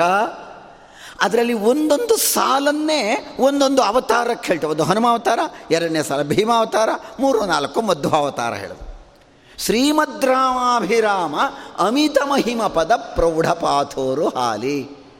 ರಾಮದೇವರ ಪಾದ ಕಮಲಗಳಲ್ಲಿ ಯಾವಾಗಲೂ ಕೂಡ ಅತ್ಯಂತ ಭಕ್ತಿಯಿಂದ ವಿನಮ್ರನಾಗಿ ವಿಧೇಯದಿಂದ ಕೂಡಿದ ದುಂಬಿಯಂತೆ ಇರುವ ಅಂದ್ರೆ ಅಳಿ ಅಂದ್ರೆ ದುಂಬಿ. ಶ್ರೀಮದ್ರಾಮಾಭಿರಾಮ ರಾಮದೇವರ ಪಾದ ಕಮಲಗಳಲ್ಲಿ ಇನ್ನೆಷ್ಟರ ಮಟ್ಟಿಗಿದ್ದಾರ್ರಿ ಮಹಾನುಭಾವರು? ಹನುಮಂತ ದೇವರ ಸೇವಾ? ಅವರ ಗುಣ ಅಂತ ಹೌದು. ಜ್ಞಾನೇ ವಿರಾಗೆ, ಹರಿಭಕ್ತಿ ಭಾವೆ, ಧೃತಿ, ಸ್ಥಿತಿ, ಪ್ರಾಣ, ಬಲೇಶು, ಯೋಗೆ, ಬುದ್ಧೌಚ, ನ ಅನ್ಯ ಹನುಮತ್ ಸಮಾನ. ಕಾರಣ, ಅವರ ಗುಣ ಎಂತಹುದು ಹನುಮಾವತಾರದಲ್ಲಿ? ವಾಯುದೇವರ ಗುಣ ಹನುಮಾವತಾರದಲ್ಲಿ ಬರಬೇಕಾರೆ. ಹುಟ್ಟಿದ್ದು ಹೇಗೆ? ಎಲ್ಲ ಋಷಿಗಳು ಕೂಡ ಅತ್ಯಂತ ದೊಡ್ಡದಾದಂತಹ ತಪಸ್ಸು ಮಾಡ್ತಿದ್ದಾರಂತೆ ದೀರ್ಘವಾದ ತಪಸ್ಸು ಮೇರು ಪರ್ವತದ ಹತ್ತಿರ. ದೊಡ್ಡ ತಪಸ್ಸು. ಸಂಕಲ್ಪ ಮಾಡಿಬಿಟ್ಟಿದ್ದಾರೆ. ತಪಸ್ಸು ಮುಗಿಯೋ ತನಕ ಕೋಪ ಬೇಡ. ಶಾಪ ಕೊಡೋದು ಬೇಡ. ಸಂಚಾರ ಬೇಡ. ಅತ್ಯಂತ ಕಠಿಣವಾದ ದೀಕ್ಷೆ. ಸಾವಿರಾರು ಋಷಿಗಳು ಮಹಾಮಹಾ ಋಷಿಗಳೆಲ್ಲರೂ ಒಂದು ಕಡೆ. ಒಂದು ದೊಡ್ಡ ಆನೆ ಬಂದು ಬಂದು ಹಿಂಸೆ ಕೊಡ್ತಾ ಇದೆ ಅವರಿಗೆ. ದೊಡ್ಡ ಆನೆ. ಏನು ಮಾಡಬೇಕು? ಬೈಯೋ ಹಾಗಿಲ್ಲ. ಶಾಪ ಕೊಡೋ ಹಾಗಿಲ್ಲ. ನೀರು ತಗೊಂಡು ಪ್ರೋಕ್ಷಿಸಿ ಸುಡೋ ಹಾಗಿಲ್ಲ. ತಪಸ್ಸು ಕುಳಿತಿದ್ದಾರೆ. ಏನು ಮಾಡಬೇಕು? ಆನೆ ಬಂದು ಇವರಿಗೆಲ್ಲ ಶುದ್ಧವಾದಂತಹ ಆ ಬುದ್ಧಿ, ಮನಸ್ಸು, ಭಕ್ತಿಯನ್ನು ಮಾಲಿನ್ಯ ಉಂಟು ಮಾಡ್ತಾ ಇದೆ. ಪ್ರಬಲವಾದ ಆನೆ, ಶಂಖಶಬಲ. ಆಗ ಕೇಸರಿ ಎನ್ನುವ ಕಪಿ ತಕ್ಷಣ ಬಂದು ಬಲಿಷ್ಠನಾಗಿ ಆ ಆನೆಯನ್ನು ಹೊಡೆದು ಓಡಿಸಿ ಅಲ್ಲಿಂದ ಕಳಿಸಿ ಈ ಋಷಿಗಳಿಗೆಲ್ಲ ನೀವು ನಿಧಾನ ತಪಸ್ಸು ಮಾಡಿ ಅಂತ ಹೇಳಿದಂತೆ, ಕೇಸರಿ ಎನ್ನುವ ಕಪಿ. ಋಷಿಗಳ ತಪಸ್ಸೆಲ್ಲ ಆಯಿತು ವ್ರತ. ಹೇ, ಎಂಥ ದೊಡ್ಡ ಕಾರ್ಯ ಮಾಡಿದ್ಯೋ? ಏನು ಬೇಕೋ ನಿನಗೆ ವರ? ನೀವೆಲ್ಲ ನನಗೆ ವರ ಕೊಡೋದಾದರೆ, ನಿಮ್ಮ ಪ್ರೀತಿಯಿಂದ ಕೊಡೋದಾದರೆ ನನಗೆ ಒಳ್ಳೆ ಮಗನನ್ನು ಕೊಡ್ರಿ. ಆ ಮಗ ಏನಾಗಿರಬೇಕು? ಪರಮಾತ್ಮನನ್ನು ಬಿಟ್ಟರೆ ಅವನು ಎಲ್ಲ ದೇವತೆಗಳಿಗೂ ದೊಡ್ಡವನಾಗಿರಬೇಕು ಅಂತ ಕೇಳಿದಂತೆ ಕೇಸರಿ ವರವನ್ನು ಕೇಳದ. ಅನುಗ್ರಹ ಮಾಡಿದ್ರು ಋಷಿಗಳು. ಅದಕ್ಕಾಗಿಯೇ ಕೇಸರಿ ಎಂಬ ಕಪಿಯಲ್ಲಿ ವಾಯುದೇವರು ಆವಿಷ್ಟರಾಗಿ ಹುಟ್ಟದ್ದು ಚೈತ್ರ ಮಾಸ ಶುಕ್ಲ ಪಕ್ಷ ಹುಣ್ಣಿಮೆ, ಚಿತ್ತಾ ನಕ್ಷತ್ರದಲ್ಲಿ ಅವತಾರ ಆಯಿತು. ಹನುಮಂತ ದೇವರ ಅವತಾರ, ಪ್ರಥಮ ಅವತಾರ ಹನುಮಾವತಾರ ಹುಟ್ಟಿದ ಕೂಡಲೇ ಏನ್ರಿ ಆಕಾಶಕ್ಕೆ ಪುಟ ನೆಗೆದು ಅಲ್ಲಿ ಗ್ರಹಣವಾಗಿದ್ದಾಗ ಸೂರ್ಯಮಂಡಲವನ್ನು ಆಕ್ರಮಿಸುವುದು ಅಂದರೆ ಏನರ್ಥ? ಅಲ್ಲಿ ವಾಸವ ಇಂದ್ರದೇವರು ಬಂದು ಹೊಡೆದಾಗ ಬಾಯಿ ಬಾಯಿ ಆಗಿರೋದ್ರಿಂದ ಹನುಮ ಅಂತಲ್ಲ, ಹನು ಎಂದರೆ ಜ್ಞಾನ ಅಂತ ಅರ್ಥ. ಅದಕ್ಕೆ ಜ್ಞಾನೇ ಜ್ಞಾನದಲ್ಲಿ ಇವರ ಸಮ ಗಟ್ಟಿಗರು ಮತ್ತೊಬ್ಬರಿಲ್ಲ. ಅಂತಹ ದೊಡ್ಡ ಕಾರ್ಯವನ್ನು ಮಾಡಿರುವ ಮಹಾನುಭಾವರು. ವಾಸವ ಕುಲಿಶದಿ ಕಾಶಿಸೆ ಜೀವರ ಶ್ವಾಸ ನಿರೋಧಿಸಿದೆ. ಆ ಸಮಯದಿ ಕಮಲಾಸನು ಪೇಳಲು ನೀ ಸಲಹಿದೆ ಜಗವ. ಮುಖ್ಯ, ಪ್ರಾಣದೇವ ನೀನಲ್ಲದೆ ಕಾಯ್ವರ. ಕಾಣೆ ನೀ ಲೋಕದೊಳಗೆ. ಮುಖ್ಯ ಪ್ರಾಣದೇವರು, ಈ ಲೋಕದಲ್ಲಿ ನಿನ್ನ ಇಂದ್ರದೇವರು ವಜ್ರಾಜದಿಂದ ಹೊಡೆದಾಗ, ಆಗ ಕಮಲಾಸನ ಎಲ್ಲರೂ ಕೂಡ ಪ್ರಾರ್ಥಿಸಿಕೊಂಡಾಗ ಇಷ್ಟು ದೊಡ್ಡದಾದ ಕಾರ್ಯ ಮಾಡಿದೆ. ಸೂರ್ಯದೇವನಲ್ಲಿ ನಿಂತು ಮೊದಲೇ ವ್ಯಾಕರಣಶಾಸ್ತ್ರದಲ್ಲಿ ಗಟ್ಟಿಗರು, ಶಬ್ದಶಾಸ್ತ್ರ, ವ್ಯಾಕರಣಶಾಸ್ತ್ರ. ಅದನ್ನು ಸೂರ್ಯಾಂತರ್ಯಾಮಿಯಾದ ನಾರಾಯಣನಲ್ಲಿ ತಾವು ಕಲ್ತ್ಕೊಂಡ್ರಂತೆ. ಹಿಂದೆ ಮುಂದಾಗಿ ನಡೆದ್ರಂತೆ. ಗುರುಗಳಿಗೆ ಸಮಾನವಾಗಿ ಹೋಗಬಾರ್ದು. ಗುರುಗಳ ಮುಂದೆ ಬೆನ್ನು ಕೊಟ್ಟು ಬೇಡ, ಪಾಠ ಕಲಿಬೇಕಾದ್ರೆ. ಗುರುಗಳ ಹಿಂದೆ ಕಲಿಬಾರ್ದು. ಗುರುಗಳ ಎದುರಿಗೆ ಕುಳಿತುಕೊಂಡು ಅವರಿಗೆ ನಮಸ್ಕಾರ ಮಾಡಿ ಕಲಿಬೇಕು. ಸೂರ್ಯ ಬೆಳಗ್ಗೆ ಪೂರ್ವಾಚಲ, ಸಾಯಂಕಾಲ ಪಶ್ಚಿಮಾಚಲ, ಉದಯಾಸ್ತ. ಇವನು ಹ್ಯಾಕ್ ಪಾಠ ಹೇಳ್ಕೊಡ್ಬೇಕು. ಹಿಂದಿಂದಕ್ಕೆ ಹೋದ್ರಂತೆ ಪಾಠ ಕಲಿತಾ. ಯಾರು ಹೋಗ್ತಾರೇನ್ರಿ ಶ್ರೀಪಾದರಾಜರು ಎಂಥ ಪದ ಹಾಕ್ತಾರೆ ನೋಡ್ರಿ? ಯಾವ ಡಿಕ್ಷನರಿನೂ ಬೇಕಾಗಿಲ್ಲ. ತರಣಿ ಅಂದ್ರೆ ಸೂರ್ಯ. ತರಣಿಗೆ ಅಭಿಮುಖನಾಗಿ ಅಭಿಮುಖನಾಗಿ ಶಬ್ದಶಾಸ್ತ್ರವ ಪಠಿಸಿ. ಮಹಾವ್ಯಾಕರಣಾಂಬೋಧಿ ಮಂಥಮಾನಸ ಮಂದಿರಂ. ಕಿಷ್ಕಿಂಧೆಯಲ್ಲಿ ಸುಗ್ರೀವನ ಸಚಿವನಾಗಿ ರಾಮದೇವರು ಶಬರಿಗೆ ಅನುಗ್ರಹವನ್ನು ಮಾಡಿ ಸಂಚಾರ ಮಾಡ್ಕೊಂಡು ಬರ್ತಾ ಇರಬೇಕಾದ್ರೆ ಸುಮಾರು ಹದಿಮೂರು ವರ್ಷಗಳಾಗೋಗಿದೆ ಅರಣ್ಯವಾಸ ಉಳಿದಿರೋದು ಇನ್ನೊಂದು ವರ್ಷ ಇದೆ. ಆಗ ವಾಲಿ ಸುಗ್ರೀವರಿಗೆ ದ್ವೇಷ ಬಂದಿದ್ದಾಗ ಎಲ್ಲ ರಾಮದೇವರನ್ನು ನೋಡಿ ಹಾರಿ ಹಾರಿ ಹೋಗ್ತಾ ಇದ್ದಾರೆ ಸುಗ್ರೀವಾದಿಗಳು ಋಷ್ಯಮೂಕ ಪರ್ವತದಲ್ಲಿ ಕುಳಿತಿದ್ದವರು. ಬರ್ತಾ ಇರುವ ರಾಮದೇವರು, ಅಬ್ಬಾ ಆ ಮಂಡಿಯವರೆಗೆ ಕಟ್ಟಿರತಕ್ಕಂತಹ ಆ ಪಂಚೆ, ಉತ್ತರೀಯ ವಸ್ತ್ರ, ಕೊರಳಲ್ಲಿ ಯಜ್ಞೋಪವೀತ, ಹಣೆಯಲ್ಲಿ ತಿಲಕ, ಕಟ್ಟಿರುವ ಜಟೆ, ಕೊರಳಲ್ಲಿ ಮಣಿಸರ, ಊರ್ಧ್ವ ಪುಂಡ್ರ, ದೀರ್ಘವಾದ ಕಣ್ಣುಗಳು, ಮಂಡಿಯವರೆಗೂ ಇರುವ ಕೈಗಳು, ಹೆಗಲಿನಲ್ಲಿ ಬತ್ತಳಿಕೆ, ಬೆನ್ನಿನಲ್ಲಿ ಬಲಗೈಯಲ್ಲಿ ಖಡ್ಗ, ಎಡಗೈಯಲ್ಲಿ ಬಿಲ್ಲು, ನೀರು ತುಂಬಿದ ಮೋಡದ ಬಣ್ಣ. ಆ ರಾಮದೇವರ ಟಿವಿ ಆ ಗಾಂಭೀರ್ಯ, ಆ ಬರ್ತಾ ಇರುವ ತೇಜಸ್ಸು ಪಕ್ಕದಲ್ಲಿಯೇ ಕೆಂಪು ಬಣ್ಣದ ಲಕ್ಷ್ಮಣನು ಬರ್ತಾ ಇದ್ದಾನೆ. ರಾಮ ಲಕ್ಷ್ಮಣರು ಬರ್ತಾ ಇರುವುದನ್ನು ನೋಡಿ ಸುಗ್ರೀವಾದಿಗಳು ಹೆದರಿ ಹೆದರಿ ಹೊಟ್ಟೋದ್ರು ನಮ್ಮನ್ನು ಕೊಲ್ಲಕ್ಕೆ ಯಾರೋ ಬರ್ತಿದ್ದಾರೆ. ಇಲ್ಲಿ ಏನಾಯಿತು? ಹನುಮಂತ ದೇವರು ಹೇಳ್ತಾರೆ, ಇಲ್ಲ, ನಾನು ಹೋಗಿ ನೋಡ್ಕೊಂಬರ್ತೀನಿ ಅಂದರು. ಏನಿದ್ರ ತತ್ವ? ರಾಮಾಯಣದ ಕಥೆ ಆಗಲೇ ಹೇಳಿದೆ ಎಲ್ರಿಗೂ ಗೊತ್ತು ಅಂತ. ಇದರ ತತ್ವ ಏನು ಹೇಳುತ್ತೆ ಅಲ್ಲಿಗೆ? ಸುಗ್ರೀವ ಬೇರೆ ಯಾರೋ ಅಲ್ಲ, ಸೂರ್ಯ. ಅಲ್ಲಿ ಯಮಧರ್ಮನೇ ಜಾಂಬುವಂತ, ವರುಣನೇ ಸುಷೇಣ. ಅಶ್ವಿನಿ ದೇವತೆಗಳೇ ಮೈಯಿಂದ ದ್ವಿವಿಧರು ಇವರೆಲ್ಲ ದೇವತೆಗಳೇ ಈ ರೂಪದಲ್ಲಿ ಹುಟ್ಟಿದ್ರು, ಇದ್ದಾರೆ. ದೇವತೆಗಳೇ ಆದರೂ ಕೂಡ ಭಗವಂತನನ್ನು ಸ್ಪಷ್ಟವಾಗಿ ಅರಿಯಲು ಅಸಮರ್ಥರು. ಅಲ್ಲಿ ಯಾರಪ್ಪ ಸಮರ್ಥರು ಅಂದರೆ ಪ್ರಾಣದೇವರೊಬ್ಬರೇನೇ ನಿಶ್ಚಯವಾದ ಜ್ಞಾನ. ನೀವು ಹೆದರಬೇಡಿ, ನಾನು ನೋಡ್ಕೊಂಡು ಬರ್ತೀನಿ ಅಂದರು. ಬಂದು ರಾಮದೇವರ ಹತ್ತಿರಕ್ಕೆ ಬಂದು ಯಾವ ರೀತಿ ನಿಂತ್ಕೊಳ್ತಾರ್ರಿ? ಸೊಂಟವನ್ನು ಬಗ್ಗಿಸಿ ತಲೆಯನ್ನು ಎತ್ತಿ ಕೈಗಳನ್ನು ಜೋಡಿಸುತ್ತಾ ನಿಂತ್ಕೊಂಡ್ರು.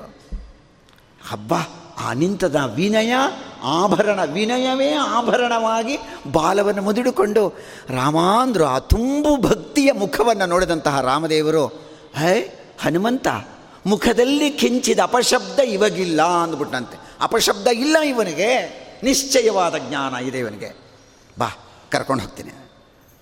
ಶ್ರೀಮದ್ ರಾ ಅಲ್ಲಿಂದ ಶುರುವಾಯಿತು.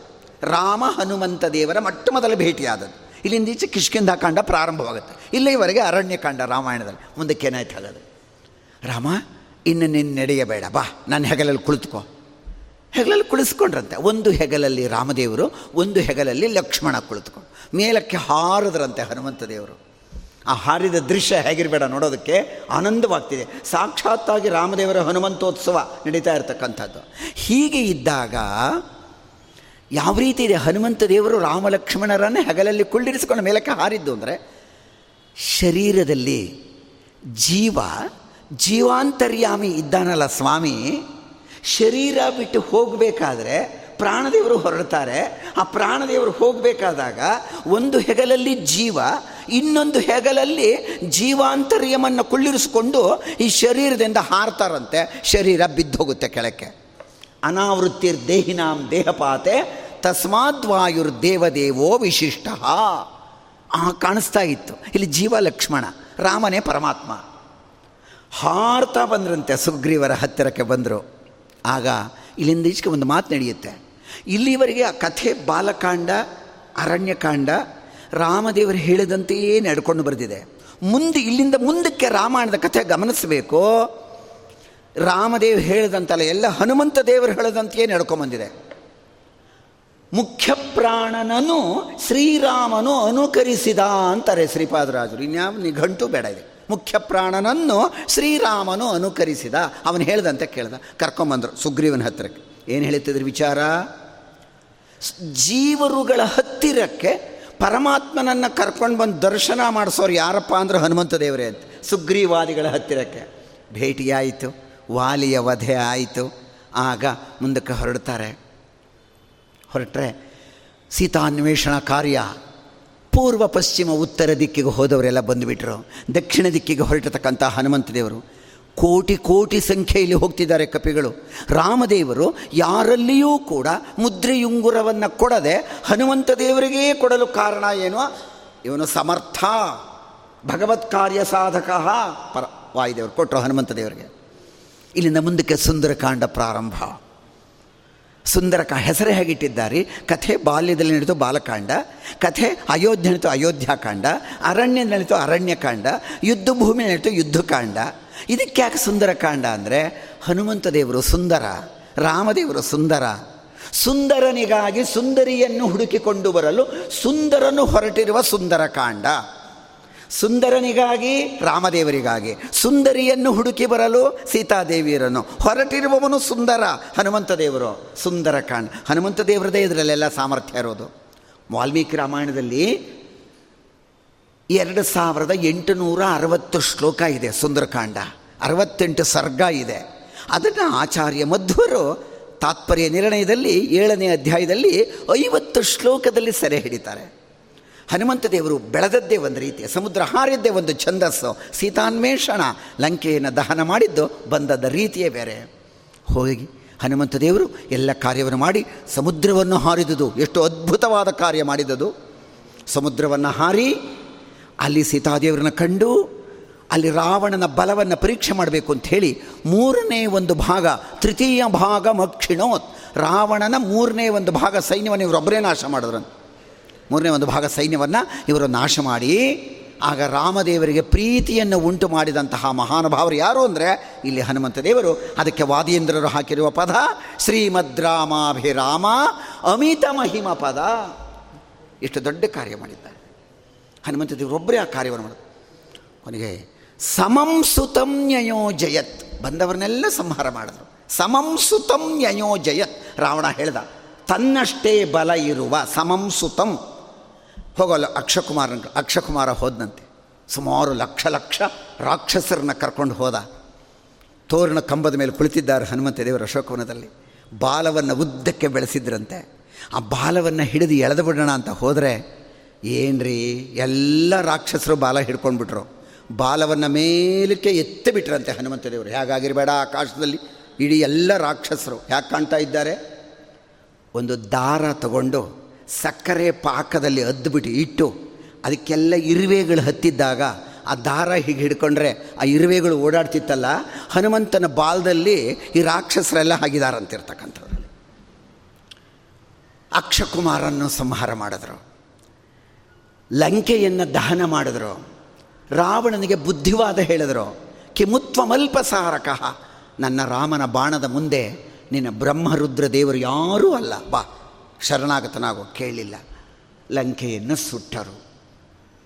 ಬಂದರು, ಚೂಡಾಮಣಿಯನ್ನು ಕೊಟ್ಟರು.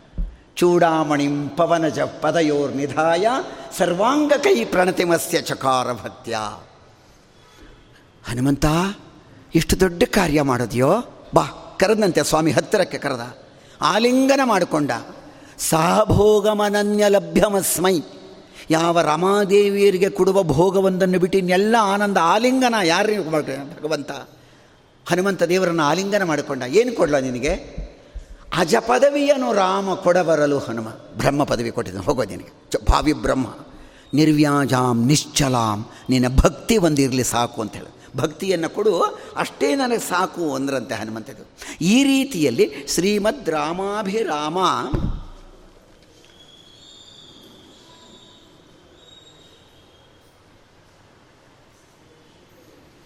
ಶ್ರೀಮದ್ ರಾಮಾಭಿರಾಮ ಅಮಿತ ಮಹಿಮ ಪದ. ಎಷ್ಟು ಮಹಿಮೆ ತೋರಿಸಿದ್ದಾರೆ ಹನುಮಂತ. ಮುಂದಕ್ಕಿನ್ನ ಕರ್ಕೊಂಡು ಹೋದರು ಯುದ್ಧಕ್ಕೆ ಎಲ್ಲರೂ ಇವರದೇ ಪ್ರಧಾನ ನೇತೃತ್ವ. ಪ್ರಾಣದೇವರು ಹನುಮಂತ ದೇವರು ಹೊರಟರು. ಬಾ, ನನ್ನ ಹೆಗಲಲ್ಲಿ ಕೂತ್ಕೊಂಡ್ರಂತೆ ರಾ, ಹನುಮಂತನ ಹೆಗಲಲ್ಲಿ ರಾಮದೇವರು, ಅಂಗದನ ಹೆಗಲಲ್ಲಿ ಲಕ್ಷ್ಮಣ ಕುಳಿತುಕೊಂಡಂತೆ. ಎಲ್ಲ ಹೋಗ್ತಾ ಇದ್ದಾರೆ ಕಿಷ್ಕಿಂಧೆಯಿಂದ ಲಂಕೆಯ ಕಡೆಗೆ. ಯಾತಕ್ಕೆ ಬೇಕಾಗಿತ್ತು? ರಾಮದೇವರಿಗಿದೂ ಒಂದು ಗಮನಿಸಬೇಕು. ವೈಕುಂಠದಲ್ಲಿ ಕುಳಿತುಕೊಂಡೇನೆ ರಾವಣ ಕುಂಭಕರ್ಣರನ್ನು ಸುಟ್ಟು ಬಿಡ್ಬೋದಾಗಿತ್ತು ಸ್ವಾಮಿ. ಅಥವಾ ವೈಕುಂಠದಿಂದ ನೇರವಾಗಿ ಲಂಕೆಗೆ ಬಂದು ಅವರನ್ನು ಕೊಂದು ಹಾಗೆ ಹೋಗ್ಬಿಡ್ಬೋದಾಗಿತ್ತು ವೈಕುಂಠಕ್ಕೆ ತಿರ್ಗ.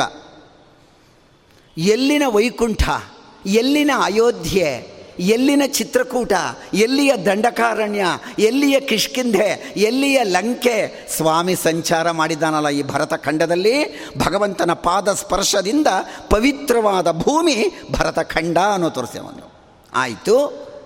ಅರಣ್ಯಕ್ಕೆ ಹೊರಟ ಸ್ವಾಮಿ. ಹೊರಟವನು ಆಗಲೇ ಕೊಂದು ಬಿಡಬಹುದಾಗಿತ್ತಲ್ಲ ರಾವಣ ಕುಂಭಕರ್ಣರನ್ನು. ಸೀತಾಪಹರಣ ಮಾಡುವಾಗಲೇ ಕೊಲ್ಲಬಹುದಾಗಿತ್ತು ಬೇಕಾರೆ ಅವನು. ಮಾರೀಚನನ್ನು ಕೊಂದಾಗಲೇ ಕೊಲ್ಲಬಹುದಾಗಿ ಆಗಲೇ ರಾವಣ ಕುಂಭಕರ್ಣನ ಕೊಂದಿದ್ರೆ ಹನುಮಂತ ದೇವರ ಇಷ್ಟು ಸಾಮರ್ಥ್ಯ ಜಗತ್ತಿಗೆ ಗೊತ್ತಾಗೋದು ಹೇಗೆ? ಹನುಮಂತ ದೇವರ ಜೀವೋತ್ತಮತ್ವ ಲೋಕಕ್ಕೆ ಗೊತ್ತಾಗಬೇಕು ಅಂತ ಸ್ವಾಮಿ ಮಾಡಿರ್ತಕ್ಕಂತಹ ಎಲ್ಲ ಮಹಿಮೆ ಇದಾಗಿದೆ. ಯುದ್ಧಕ್ಕೆ ಬಂದರು, ಯುದ್ಧ ಪ್ರಾರಂಭವಾಗ್ತಿದೆ. ಏನ್ರಿ ಹನುಮಂತ ದೇವರ ಸಾಮರ್ಥ್ಯ ಅದರಲ್ಲಿ? ಅತ್ಯಂತ ಉತ್ಕೃಷ್ಟ, ಅತ್ಯಂತ. ಎಲ್ಲರೂ ಬೆಟ್ಟ, ಗುಡ್ಡ, ಬಂಡೆ, ಕಲ್ಲುಗಳನ್ನು ಕಿತ್ತು ಕಿತ್ತು ಹೊಡಿತಿದ್ದಾರೆ. ಆಗ ರಾವಣನೂ ಕೂಡ ಬರ್ತಾನೆ ಅನೇಕ ಬಾರಿ ಯುದ್ಧಕ್ಕೆ. ಲಕ್ಷ್ಮಣನೂ ಕೂಡ ಬರ್ತಾನೆ, ಕುಂಭಕರ್ಣ ಬರ್ತಾನೆ. ಯಾವ ರೀತಿ ಬರ್ತದೆ ಒಂದು ಹೇಳೋದಾದರೆ ಯುದ್ಧಕಾಂಡದಲ್ಲಿ ತುಂಬ ದೊಡ್ಡದಾಗಿದೆ ವರ್ಣನೆ. ನಾನು ಗುರುಗುಣಸ್ಥವನಿಗೆ ಬರಬೇಕಾಗಿರೋದ್ರಿಂದ ಅಲ್ಲಿಯೇ ಹನುಮಂತ ದೇವರ ಮಹಿಮೆಗಳನ್ನು ಮಾತ್ರ ಸ್ವಲ್ಪ ಹೇಳ್ತಾ ಇದ್ದೇನೆ. ಆಗ ರಾಕ್ಷಸರೆಲ್ಲ ಒಂದು ತೆಂಗಿನ ಮರದ ಗಾತ್ರ, ತೆಂಗಿನ ಮರದ ಉದ್ದ, ಕಬ್ಬಿಣದ ಸಲಾಕೆನ ಸಾವಿರಾರು ರಾಕ್ಷಸರು ಹೊತ್ಕೊಂಡು ಬರೋರಂತೆ, ಓಡು ಬರೋರಂತೆ, ಎಸೆಯಕ್ಕೆ ಕಪಿ ಸೈನ್ಯದ ಮೇಲೆ. ಅಷ್ಟು ದೊಡ್ಡ ಕಬ್ಬಿಣದ ಸಲಾಕೆ ಕಪಿ ಸೈನ್ಯದ ಮೇಲೆ ಬಿದ್ದರೆ ಏನಾಗಬೇಡ? ಎಲ್ಲ ಹೆದರ್ಕೊಂಡು ಹೋಗ್ತಿದ್ದಾರಂತೆ ಕಪಿಗಳೆಲ್ಲ. ಆಗ ಹನುಮಂತ ದೇವರು ಹೇಳಿದ್ರಂತೆ, ಹೋಗಬೇಡಿ ಬನ್ನಿ ನಾನಿದ್ದೀನಿ ಅಂಥೇಳಿ ಎರಡು ಮುಷ್ಟಿಯನ್ನು ಬಿಗಿ ಮಾಡಿಕೊಂಡು, ಎದೆಯನ್ನು ಗಟ್ಟಿ ಮಾಡಿಕೊಂಡು ನಿಂತರಂತೆ, ಆ ಕಬ್ಬಿಣದ ಸಲಾಕೆ ಇವರೊಬ್ಬರಿಗೆ ಹೊಡಿತಾ ಇತ್ತಂತೆ ಬಂದು ಪುಡಿ ಪುಡಿ ಆಗ್ತಿತ್ತಂತ ಸಲಾಕೆ, ಆ ಯುದ್ಧದ ಸ್ಟೋರ್ಸ್ ಇತ್ತಲ್ಲ, ಆ ಸ್ಟೋರ್ಸಿಂದ ತರಿಸ್ಕೊತಾ ಇದ್ರಂತೆ ಈ ಕಬ್ಬಿಣ ಸಲಾಕೆನ. ಅಂದ್ರೆ ಹನುಮಂತ ದೇವರು ಹೊಡೆದಿದ್ದೆಲ್ಲ ಪುಡಿ ಆಗ್ತಿತ್ತಂತೆ. ಇನ್ನು ಹೇಗಿರಬೇಡ ಇನ್ನು ಮಹಾನ್ ಭಾವ ಇನ್ನು ರಾವಣ ಬಂದ ಯುದ್ಧಕ್ಕೆ ರಾವಣನ ಮೂ, ಎಲ್ಲ ಹೋಗ್ಬಿಟ್ರು. ಕುಂಭಕರ್ಣ ಆಯಿತು ಇಂದ್ರಜಿತು ಎಲ್ಲ ಆಯಿತು. ಇಂದ್ರಜಿತು ಯುದ್ಧಕ್ಕೆ ಬಂದಾಗ ನಾಲ್ಕು ಬಾರಿ ಬರ್ತಾನೆ. ಅದರಲ್ಲಿ ಮೂರನೇ ಬಾರಿ ಇವನು ಮೋಹನಾಸ್, ಮೋಹನಾಸ್ತ್ರ ಬಿಡೋದು. ಆ ಬಿಟ್ಟಾಗ ಸಂಜೀವಿನಿಯನ್ನು ತಂದು ಪ್ರಾಕ್ಪಂಚಾಶತ್ಸಹಸ್ರೈರ್ ವ್ಯವಹಿತಮಮಿತಂ ಯೋಜನೈ ಪರ್ವತಂತ್ವಂ ಯಾವತ್ ಸಂಜೀವನಾದ್ಯೌ. ಸಂಜೀವಿನಿಯನ್ನ. ಯಾಕ್ರಿ? ಔಷಧ ಒಂತಂದ್ರೆ ಸಾಕಾಗ್ತಿರ್ಲಿಲ್ವಾ? ಪರ್ವತನೇ ಯಾಕೆ ತರಬೇಕಾಗಿತ್ತು ಹನುಮಂತ ದೇವರು. ಔಷಧ ಸಸ್ಯಗಳನ್ನು ಕೀಳಬೇಕಾದ್ರೆ ಅಮಾವಾಸ್ಯೆ, ಗ್ರಹಣ, ಸೂರ್ಯ ಮುಳುಗಿದ ಮೇಲೆ ನಡುರಾತ್ರಿಯಲ್ಲೆಲ್ಲ ಕೀಳಲ್ಲ. ಔಷಧ ಸಸ್ಯಗಳನ್ನು ತಂದು ಔಷಧ ತಯಾರಿಸಬೇಕಾದ್ರೆ ಅದಕ್ಕೊಂದು ನಿಗದಿತವಾದ ಸಮಯ ಇದೆ. ಹನುಮಂತ ದೇವರು ಹೋದಾಗ ಸಾಯಂಕಾಲ. ಆ ಔಷಧ ಸಸ್ಯಗಳೆಲ್ಲ ಏನು ಮಾಡಿದ್ರಂತೆ ಅಭಿಮಾನಿ ದೇವತೆಗಳು, ರಾಮದೇವರ ಕಾರ್ಯಕ್ಕೆ ಅಂತ ಸಂತೋಷ ಪಡಲಿಲ್ವಂತೆ. ಈ ಹನುಮಂತ ನಮ್ಮನ್ನೆಲ್ಲ ಕಿತ್ತುಬಿಡ್ತಾನೆ ಅಂದ್ಕೊಂಡ್ವಂತೆ ಆ ಕಿತ್ತುಬಿಡ್ತಾನೆ ಅಂದಿದ್ದರಿಂದ ಪರ್ವತಾನೇ ಕಿತ್ತರಂತೆ ಇವರು. ಅದಕ್ಕೆ ಪರ್ವತ ಕಿತ್ಕೊಂಬಂದರು. ಅಂಗೈಯಲ್ಲೇ ಹಿಡ್ಕೊಂಬಂದರು. ಎಂಥ ವೆಯ್ಟ್ ಲಿಫ್ಟರ್ಗಳ್ರಿ ಇವರೆಲ್ಲರೂ ಕೂಡ. ಪರಮಾತ್ಮ ಬೆರಳಲ್ಲಿ ಕೃಷ್ಣಾವತಾರದಲ್ಲಿ ಪರ್ವತವನ್ನು ಹಿಡಿದು ನಿಂತ, ಗೋವರ್ಧನ ಪರ್ವತವನ್ನು. ಅದೇ ಹನುಮಂತ ದೇವರು ಪರ್ವತವನ್ನು ಅಂಗೈಯಲ್ಲಿ ಇಟ್ಕೊಂಬಂದು ಹಾರಿದ್ರು. ಸಂಜೀವಿನಿಯನ್ನು ಕೊಟ್ಟರು ಯುದ್ಧಭೂಮಿಯಲ್ಲಿ. ತಿರುಗಾ ಪರ್ವತವನ್ನು ಅಲ್ಲಿಗೆ ತಗೊಂಡು ಹೋಗಿ ಇಡಲಿಲ್ಲ. ಲಂಕೆಯಿಂದ ಎಸ್ತ್ರಂತೆ ಅದು ಅಲ್ಲೇ ಹೋಗಿ ಕೂತ್ಕೊಂತಂತೆ. ತೇ ನಮಃ ಕೌಶಲಾಯ ಅನ್ನತೆ ವಾಯುಸ್ತುತಿ. ಯಾರಿಗೆ ಸಾಮರ್ಥ್ಯ ಇರತಕ್ಕಂಥದ್ದು? ಅದಕ್ಕೆ ಜ್ಞಾನೇ ವಿರಾಗೆ. ವಂದೇಹಂ ತಂ ಹನುಮ ನೀತಿಮಹಿತಮಃ ಪೌರುಷೋ ಬಾಹುಶಾಲಿ. ರಾವಣ ಬಂದ ಯುದ್ಧಕ್ಕೆ. ರಾವಣ ಕೊನೆಯಲ್ಲಿ ಯುದ್ಧಕ್ಕೆ ಬಂದಾಗ ಎಷ್ಟಿದೆ ಅವನ ಮೂಲ ಬಲ? ಮಿಕ್ನಾದ್ರು ಮಹಾನ್ ದೊಡ್ಡ ದೊಡ್ಡವರೆಲ್ಲ ಹೋಗ್ಬಿಟ್ಟಿದ್ದಾರೆ. ಕುಂಭಕರ್ಣ ಇಂದ್ರ ಜೊತೆ ಎಲ್ಲ ಹೋಗ್ಬಿಟ್ಟಿದ್ದಾರೆ. ಮೂವತ್ತಾರು ಅನ್ನೋ ಸಂಖ್ಯೆ ಬರೆದು ಅದರ ಮುಂದೆ ಎಪ್ಪತ್ತು ಸೊನ್ನೆ ಬರಿಬೇಕು. ಇದು ಅವನ ಪರ್ಸನಲ್ ಫೋರ್ಸ್, ಯಾರ್ದು ರಾವಣಂದು. ಅದನ್ನೆಲ್ಲ ಕ್ರಿಮಿ ಕೀಟಗಳನ್ನು ಮಾಡಿ ತುಂಬಿಟ್ಟಿದ್ದಂತೆ ಒಂದು ಕೋಣೆಗೆ. ಸಮಯ ಬಂದಾಗ ಸೈನಿಕರನ್ನು ಮಾಡಿ ಬಳಸ್ಕೋತಾ ಇದ್ದಂತ ಅಂತ ಮಾಯಾವಿ ಅವನು. ಆ ಮೂಲ ಬಲದೊಡನೆ ಬಂದ ರಥದಲ್ಲಿ ಇದ್ದಾನೆ ರಾವಣ, ರಾಮದೇವರು ನೆಲದಲ್ಲಿ ಇದ್ದಾರೆ. ನೋಡಿದ್ರು ಹನುಮಂತ ದೇವರು, ಸ್ವಾಮಿ, ರಾಮ, ರಾವಣ ರಥದಲ್ಲಿ ನೀನು ನೆಲದ ಮೇಲೆ, ಬೇಡ ಬಾ, ನಾನು ಭುಜದಲ್ಲಿ ಕುಳಿತುಕೋ ಅನ್ನಂತೆ ಸ್ವಾಮಿ, ಹನುಮಂತ ದೇವರು. ಭುಜದಲ್ಲಿ ಕೊಳ್ಳಿರಿಸಿಕೊಂಡ ಯುದ್ಧ ಮಾಡಿಸಿದ್ದಾನೆ. ರಾವಣನ ರಥ ನೆಲ ಬಿಟ್ಟು ಮೇಲಕ್ಕೆ ಹೋಯಿತು. ಇಲ್ಲಿಯೂ ಕೂಡ ಯಾರ್ದು? ರಾಮದೇವರು ಹನುಮಂತ ಮೇಲಕ್ಕೆ ಹೋದ. ಹನುಮಂತನೂ ಕೂಡ ನೆಲದ ಆಧಾರವೇ ಇಲ್ಲದಲೆ ರಾವಣನಿಂದ ಬಾಣ ಬರ್ತಾ ಇದೆಯಂತೆ. ರಾಮದೇವರಿಗೆ ತಾಕದಾಗೆ ಅದನ್ನು ಹಾರಾಡ್ತಾ ಯುದ್ಧ ಮಾಡಿಸಿದಾರಂತೆ ಮಹಾನ್ ಭಾವರು. ಇನ್ನೆಂಥವ್ರು ಯಾರಲ್ಲಿದೆ? ನೆನೆಸ್ಕೊಂಡ್ರೆ ಹೇಗಿರುತ್ತೆ ಇದು? ಇದನ್ನೇ ಹೇಳ್ತಾರೆ ದಾಸವರಿಯರು. ರಥವಿಲ್ಲದೆ ಇರಲು ರಥವಾದೆ ಒಡೆಯನಿಗೆ ಮಾಮಜ ಭಾಪುರೆ ಬಳಿರೆ ಹನುಮಂತ, ರಥವಿಲ್ಲದೆ ಇರಲು ರಥವಾದೆ. ಏನ್ರಿ? ಆಕಾಶದಲ್ಲಿ ರಾವಣನ ಬಾಣ ಪಟಪಟನ ಬರ್ತಾ ಇದ್ರೆ ಇವರು ನೆಲದ ಆಧಾರವಿಲ್ಲದೆ ಹಾರಾಡ್ತಾ ಯುದ್ಧ ಮಾಡಿಸಿದ್ದಾರಲ್ಲ. ಆಮೇಲೆ ಮಾತಲಿ, ಇಂದ್ರ ರಥ ಕಳಿಸ್ದ. ಹೀಗೆ ಯುದ್ಧವನ್ನು ಮಾಡಿ ಕೊಂದು ರಾವಣನನ್ನು ಕೊಲ್ಲಿಸಿ ವಿಭೀಷಣನಿಂದ ಉತ್ತರ ಕ್ರಿಯೆ ಆಗ್ತಿರ್ಬೇಕಾದ್ರೆ ರಾವಣ ಕುಂಭಕರ್ಣರಿಗೆ ರಾಮದೇವರು ಕರೆದ ಹನುಮಂತನನ್ನು, ಹನುಮಂತ ಬಾ. ಹದಿನಾಲ್ಕು ವರ್ಷ ಮುಗಿತಾ ಇದೆ. ಬೇಗ ಹೋಗಿ ಅಯೋಧ್ಯೆಗೆ ಹೋಗು. ಬೇಗ ಅಯೋಧ್ಯೆಗೆ ಹೋಗೋಕ್ಕೇನು ಪಕ್ಕದ ಮನೆ ಏನ್ರಿ? ಲಂಕೆಯಲ್ಲಿ, ಅಯೋಧ್ಯೆಯಲ್ಲಿ ನನ್ನ ತಮ್ಮ ಭರತನಿಗೆ ಸುದ್ದಿಯನ್ನು ಮುಟ್ಟಿಸು. ಅವನಿಲ್ದರೆ ಬೆಂಕಿಗೆ ಬಿದ್ದೋಗ್ತಾನೆ ಪ್ರಾಯೋಪವೇಶ. ಏನಿದ್ರ ಅರ್ಥ? ಯಾವ ಜೀವ ಭಗವಂತನಿಗಾಗಿ ಹಂಬಲಿಸ್ತಾ ಇರ್ತಾನೆ, ಅಥವಾ ಯಾವ ಜೀವ ಯಾತನೆ ಸಂಕಟದಲ್ಲಿ ಇರ್ತಾನೆ, ಅಲ್ಲಿ ಸಂತೋಷ ಉಂಟು ಮಾಡೋರು ಯಾರಪ್ಪ ಅಂದ್ರೆ ಹನುಮಂತ ದೇವರೇ ಇರ್ತಕ್ಕಂಥ. ಹನುಮಂತ ದೇವರೇ ಸಂತೋಷವನ್ನು ಉಂಟು ಮಾಡೋಕ್ಕೆ ರಾಮದೇವರು ಕಳಿಸಿಕೊಟ್ಟ ಹನುಮಂತನನ್ನ. ರಾಮದೇವರು, ಬಂದರು ಅಯೋಧ್ಯೆಗೆ ಹನುಮಂತ ದೇವರು. ನೋಡಿದ್ರು ಅಯೋಧ್ಯೆಯ ಜನ, ಎಷ್ಟು ದೊಡ್ಡ ಕಪಿ, ಯಾರು ಸ್ವಾಮಿ ಯಾರು? ಭರತ ಬಂದ, ಯಾರು ಸ್ವಾಮಿ, ಏನು ತೇಜಸ್ಸು? ಯಾವ ಮಹಾನ್ ಭಾವರು ಅಂದಾಗ ಹೇಳ್ತಾರೆ ಹನುಮಂತ ದೇವರು. ನಿಮ್ಮ ಅಣ್ಣ ಬರ್ತಾ ಇದ್ದಾರೆ ರಾಮದೇವರು. ಅಂದ್ರೇನು ಪರಮಾತ್ಮನ ವಿಚಾರವನ್ನು ಅತ್ಯಂತ ಸ್ಪಷ್ಟವಾಗಿ ಲೋಕಕ್ಕೆ ತಿಳಿಸೋರು ಯಾರಪ್ಪ ಅಂದರೆ, ಅದು ಹನುಮಂತ ದೇವರು, ವಾಯುದೇವರು ಮಾತ್ರ, ಇನ್ಯಾರೂ ಅಲ್ಲ. ಇನ್ನೇನು ಸಂತೋಷ ಬೇಡ ಭರತನಿಗೆ ಅವಾಗ? ರಾಮದೇವರು ಬಂದರು ಅಯೋಧ್ಯೆಗೆ. ಭರತ ಅವನ ಅಣ್ಣನನ್ನು ಎದುರುಗೊಳ್ಳಕ್ಕೆ ಹನುಮಂತನನ್ನೇ ಮುಂದೆ ಮಾಡ್ಕೊಂಡು ಹೋಗ್ತಾನಂತೆ. ಹನುಮಂತನನ್ನು ಮುಂದು ಮಾಡಿ ಹೊರಟರೆ ಭಗವಂತನ ದರ್ಶನವಾಗುತ್ತದೆ ಅನ್ನೋ ತತ್ವ ರಾಮಾಯಣದಲ್ಲಿ ಅಡಗಿದೆ. ಪಟ್ಟಾಭಿಷೇಕ, ಪಟ್ಟಾಭಿಷೇಕದಲ್ಲಿ ಸೀತಾದೇವರು ಪಕ್ಕದಲ್ಲಿ ಕುಳಿತಿದ್ದಾರೆ. ವಸಿಷ್ಠರು ಕಿರೀಟವನ್ನು ತೊಡಸ್ತಾರೆ ರಾಮದೇವರಿಗೆ.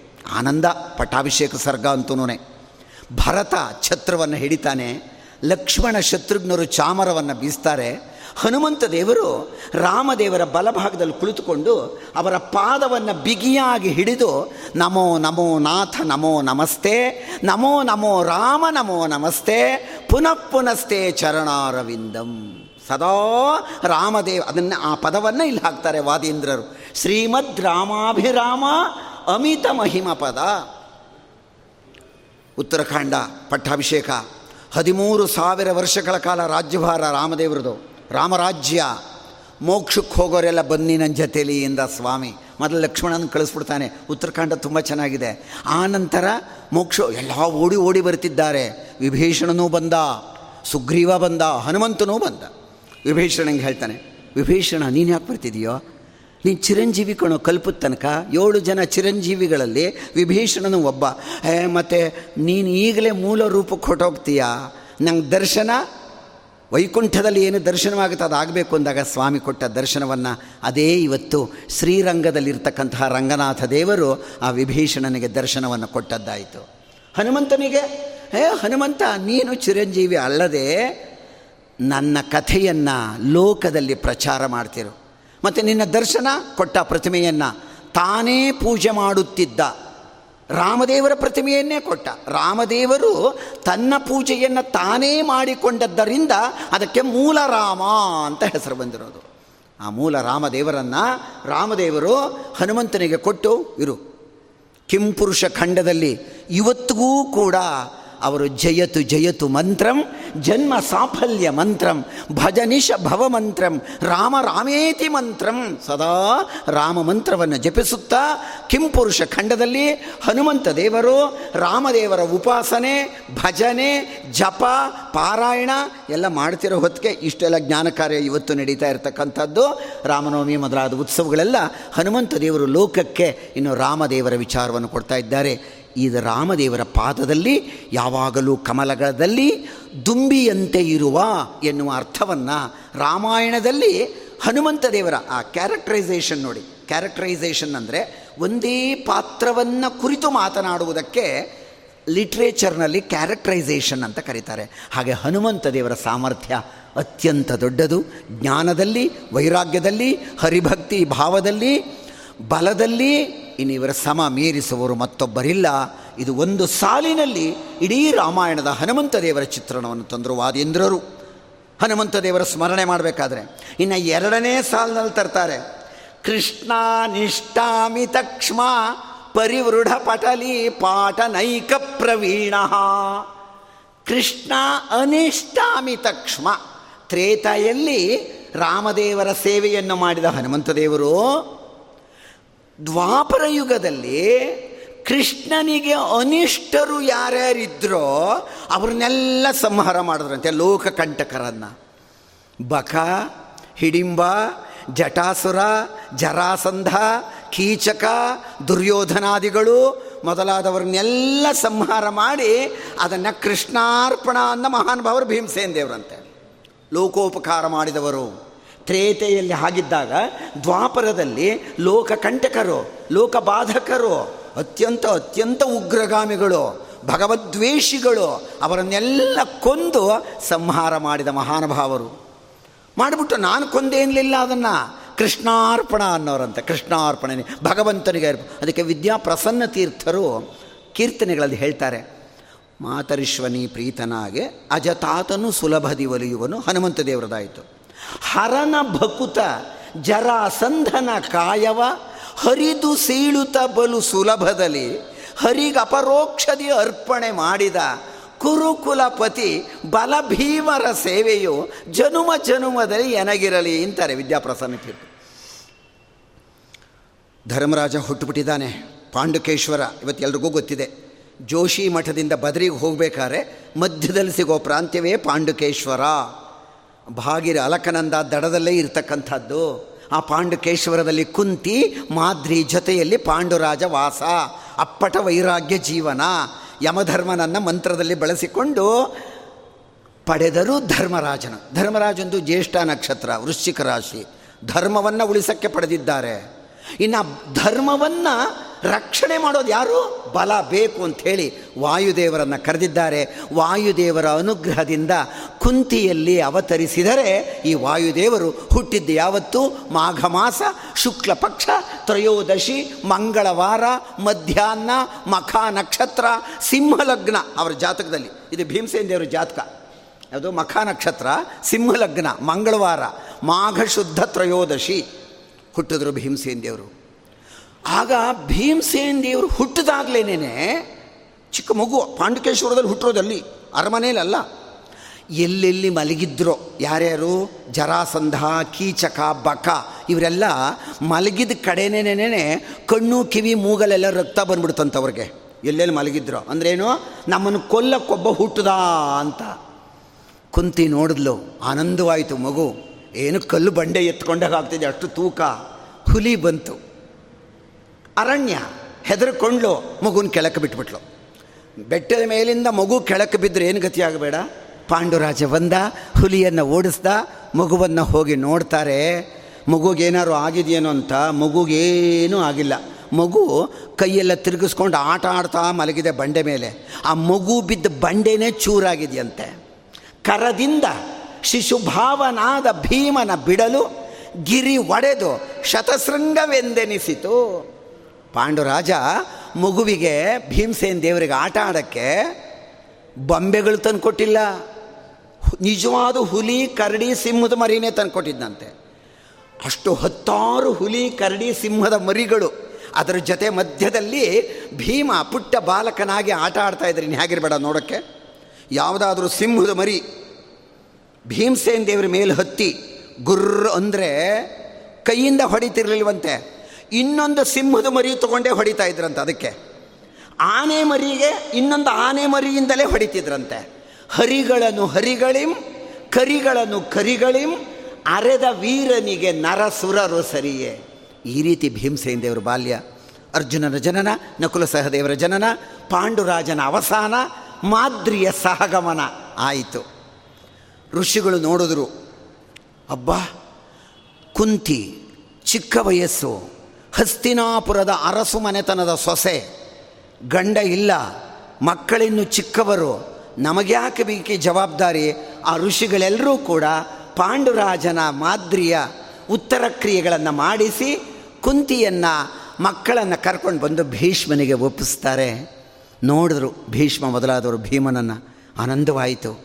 ಅಷ್ಟೊತ್ತಿಗೆ ದುರ್ಯೋಧನಾದಿಗಳ ಜನನವಾಗಿದೆ. ಆಗ ಭೀಮಸೇನ್ ದೇವರು ಮಾಡಿದ ಕಾರ್ಯ ಬಹು ಅದ್ಭುತ, ಬಹು ಅದ್ಭುತವಾಗಿದೆ. ಅದರಲ್ಲಿ ಇವರನ್ನ ಎಲ್ಲರೂ ಒಂದು ಭೀಮಸೇನ್ ದೇವರೇ ಒಂದಾಗಿದ್ದಾರಂತೆ. ಧೃತರಾಷ್ಟ್ರ ಹೇಳ್ತಾನಂತೆ. ಭೀಮ, ದುರುಳ, ಅವನೊಡನ ಆಡಬೇಡಿ ಅಂತನು. ಮೊಟ್ಟ ಮೊದಲೇ ಎರಡು ಭಾಗ ಮಾಡ್ದ. ಎಲ್ಲ ಮಕ್ಕಳು ಹಕ್ಕಿತ್ತಾಡಬಾರ್ದು ಜಗಳ ಬೇಡ, ಒಟ್ಟ ಒಂದೇ ಕಡೆ ಮಾಡ್ಕೊಳ್ಳಿ ಇನ್ನಿಲ್ಲ ಆಗ ಭೀಮನನ್ನು ಆಟಕ್ಕೆ ಸೇರಿಸ್ಕೊಳ್ಳಿಲ್ಲ. ಎಲ್ಲ ಹೋಗಿ ಊರು ಹೊರಗಡೆ ಆಟ ಆಡ್ತಾ ಇರಬೇಕಾದ್ರೆ ಚಿಕ್ಕ ಮಕ್ಕಳಿಗೆ ಆಟಕ್ಕೆ ಸೇರಿಸ್ಕೊಳ್ದಿಲ್ಲ ಒಬ್ಬರನ್ನೇ ಬೇರೆ ಮಾಡಿದ್ರೆ ಅದಕ್ಕಿಂತ ದುಃಖ ಇನ್ನೊಂದಿಲ್ಲ ಅವ್ರಿಗೆ. ಯಾರೂ ಇಲ್ವಲ್ಲ? ಅಂದ. ಭೀಮಸೇನ್ ದೇವರು ಅರಮನೆಯಲ್ಲೆಲ್ಲ ನೋಡಿದ್ರು. ಊರಿನ ಆಚೆ ಒಂದು ಮರವನ್ನು ಎಲ್ಲ ಹತ್ತುಬಿಟ್ಟಿದ್ದಾರೆ ನಾಲ್ಕು ಜನ ಪಾಂಡವರು, ನೂರು ಜನ ಕೌರವರು. ಭೀಮಸೇನ್ ದೇವರು ಆಟಕ್ಕೆ ಹೋಗಿಲ್ಲ. ಅಬ್ಬಾ, ನನ್ನನ್ನು ಬಿಟ್ಟಿದ್ದೀರಾ? ಅಂತ ಮೆಲ್ಲಗೆ ಹೋಗಿ ಭೀಮಸೇನ್ ದೇವರು ಆ ಮರವನ್ನೇ ಅಳ್ಳಾಡಿಸಿದ್ರೆ ದೊಡ್ಡ ಬಿರುಗಾಳಿಯಲ್ಲಿ ಎಲೆಗಳು ಕೆಳಕ್ಕೆ ಬೀಳುವಂತೆ ಅವರೆಲ್ಲ ಪಥಪಥನೆ ಬಿದ್ದು ಹಲ್ಲುಗಳು ಮುರಿದು ಮೂಳೆಗಳು ತೆರಿದು ರಕ್ತವು ಹರಿದು ಎಲ್ಲ ಬಿದ್ದೋದ್ರಂತೆ ಕೆಳಗೆ ಪಥ ಪಥ ಪತನೆ ದ್ರೋಣರಿಂದ ವಿದ್ಯಾಭ್ಯಾಸ ದೃಪದ ರಾಜನನ್ನು ಕಟ್ಟಿ ಕರ್ಕೊಂಡು ಬಂದಿದ್ದು, ಎಲ್ಲ ನೋಡಿದ್ರು. ನೋಡಿದ್ರು, ಪ್ರಮಾಣ ಕೋಟೆ ಸಹಿಯೇ ಲಯಾಗ ಭೀಮನೊಬ್ಬನಿಂದ ಅವರಿಗೆ ಬಲ. ಭೀಮನನ್ನು ಏನಾದರೂ ಮಾಡಿ ನಾವು ಯಮುನಾ ನದಿಗೆ ಹಾಕಬೇಕು ಅಂದಾಗ ಕಟ್ಟಿ ವಿಷದ ಕಜ್ಜಾಯ ತಿನ್ನಿಸಿ ಪ್ರಮಾಣ ಕೋಟೆ ಯಮುನಾ ನದಿಯ ಆಳವಾದ ಭಾಗಕ್ಕೆ ಹಾಕಿದಾಗ ಭೀಮಸೇನ್ ದೇವರಿಗೆ ಏನೂ ಆಗದಲ್ಲ, ಎದ್ದು ಬಂದು ಒಂದು ಮಾತು ಹೇಳ್ತಾರೆ ದುರ್ಯೋಧನಾದಿಗಳು. ಏಯ್, ನೀವೆಲ್ಲ ನೂರು ಹುಲ್ಲು ಮೆದೆ ಇದ್ದಂತೆ, ಬಣವೆ, ಹುಲ್ಲು ಮೆದೆ. ನೂರು ಹುಲ್ಲು ಮೆದೆಗೆ ನೂರು ಬೆಂಕಿ ಬೇಕಾಗಿಲ್ಲ, ಒಂದೇ ಬೆಂಕಿ ಸಾಕು. ಆ ಬೆಂಕಿ ಯಾರು ಅಂದ್ರೆ ನಾನೇ ಅಂದ್ರಂತೆ ಭೀಮಸೇನ್ ದೇವರು ಅಂದರೆ ನೀವೆಲ್ಲ ನೂರು ಹುಲ್ಲು ಮೇಲೆ ಇದ್ದಂತೆ, ನಾನೊಬ್ಬನೇ ಸಾಕು.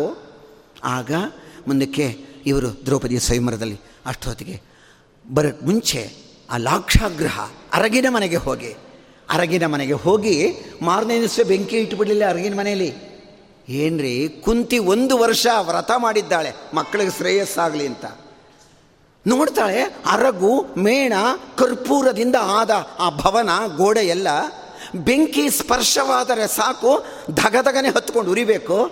ಧರ್ಮರಾಜ ಹೇಳ್ತಾನೆ, ಅಮ್ಮ, ಇದು ಅರಮನೆ ಅಲ್ಲ. ನಮ್ಮನ್ನ ಸುಡಲು ಮಾಡಿರುವ ಅಗ್ನಿಕುಂಡ. ನಾವೆಲ್ಲರೂ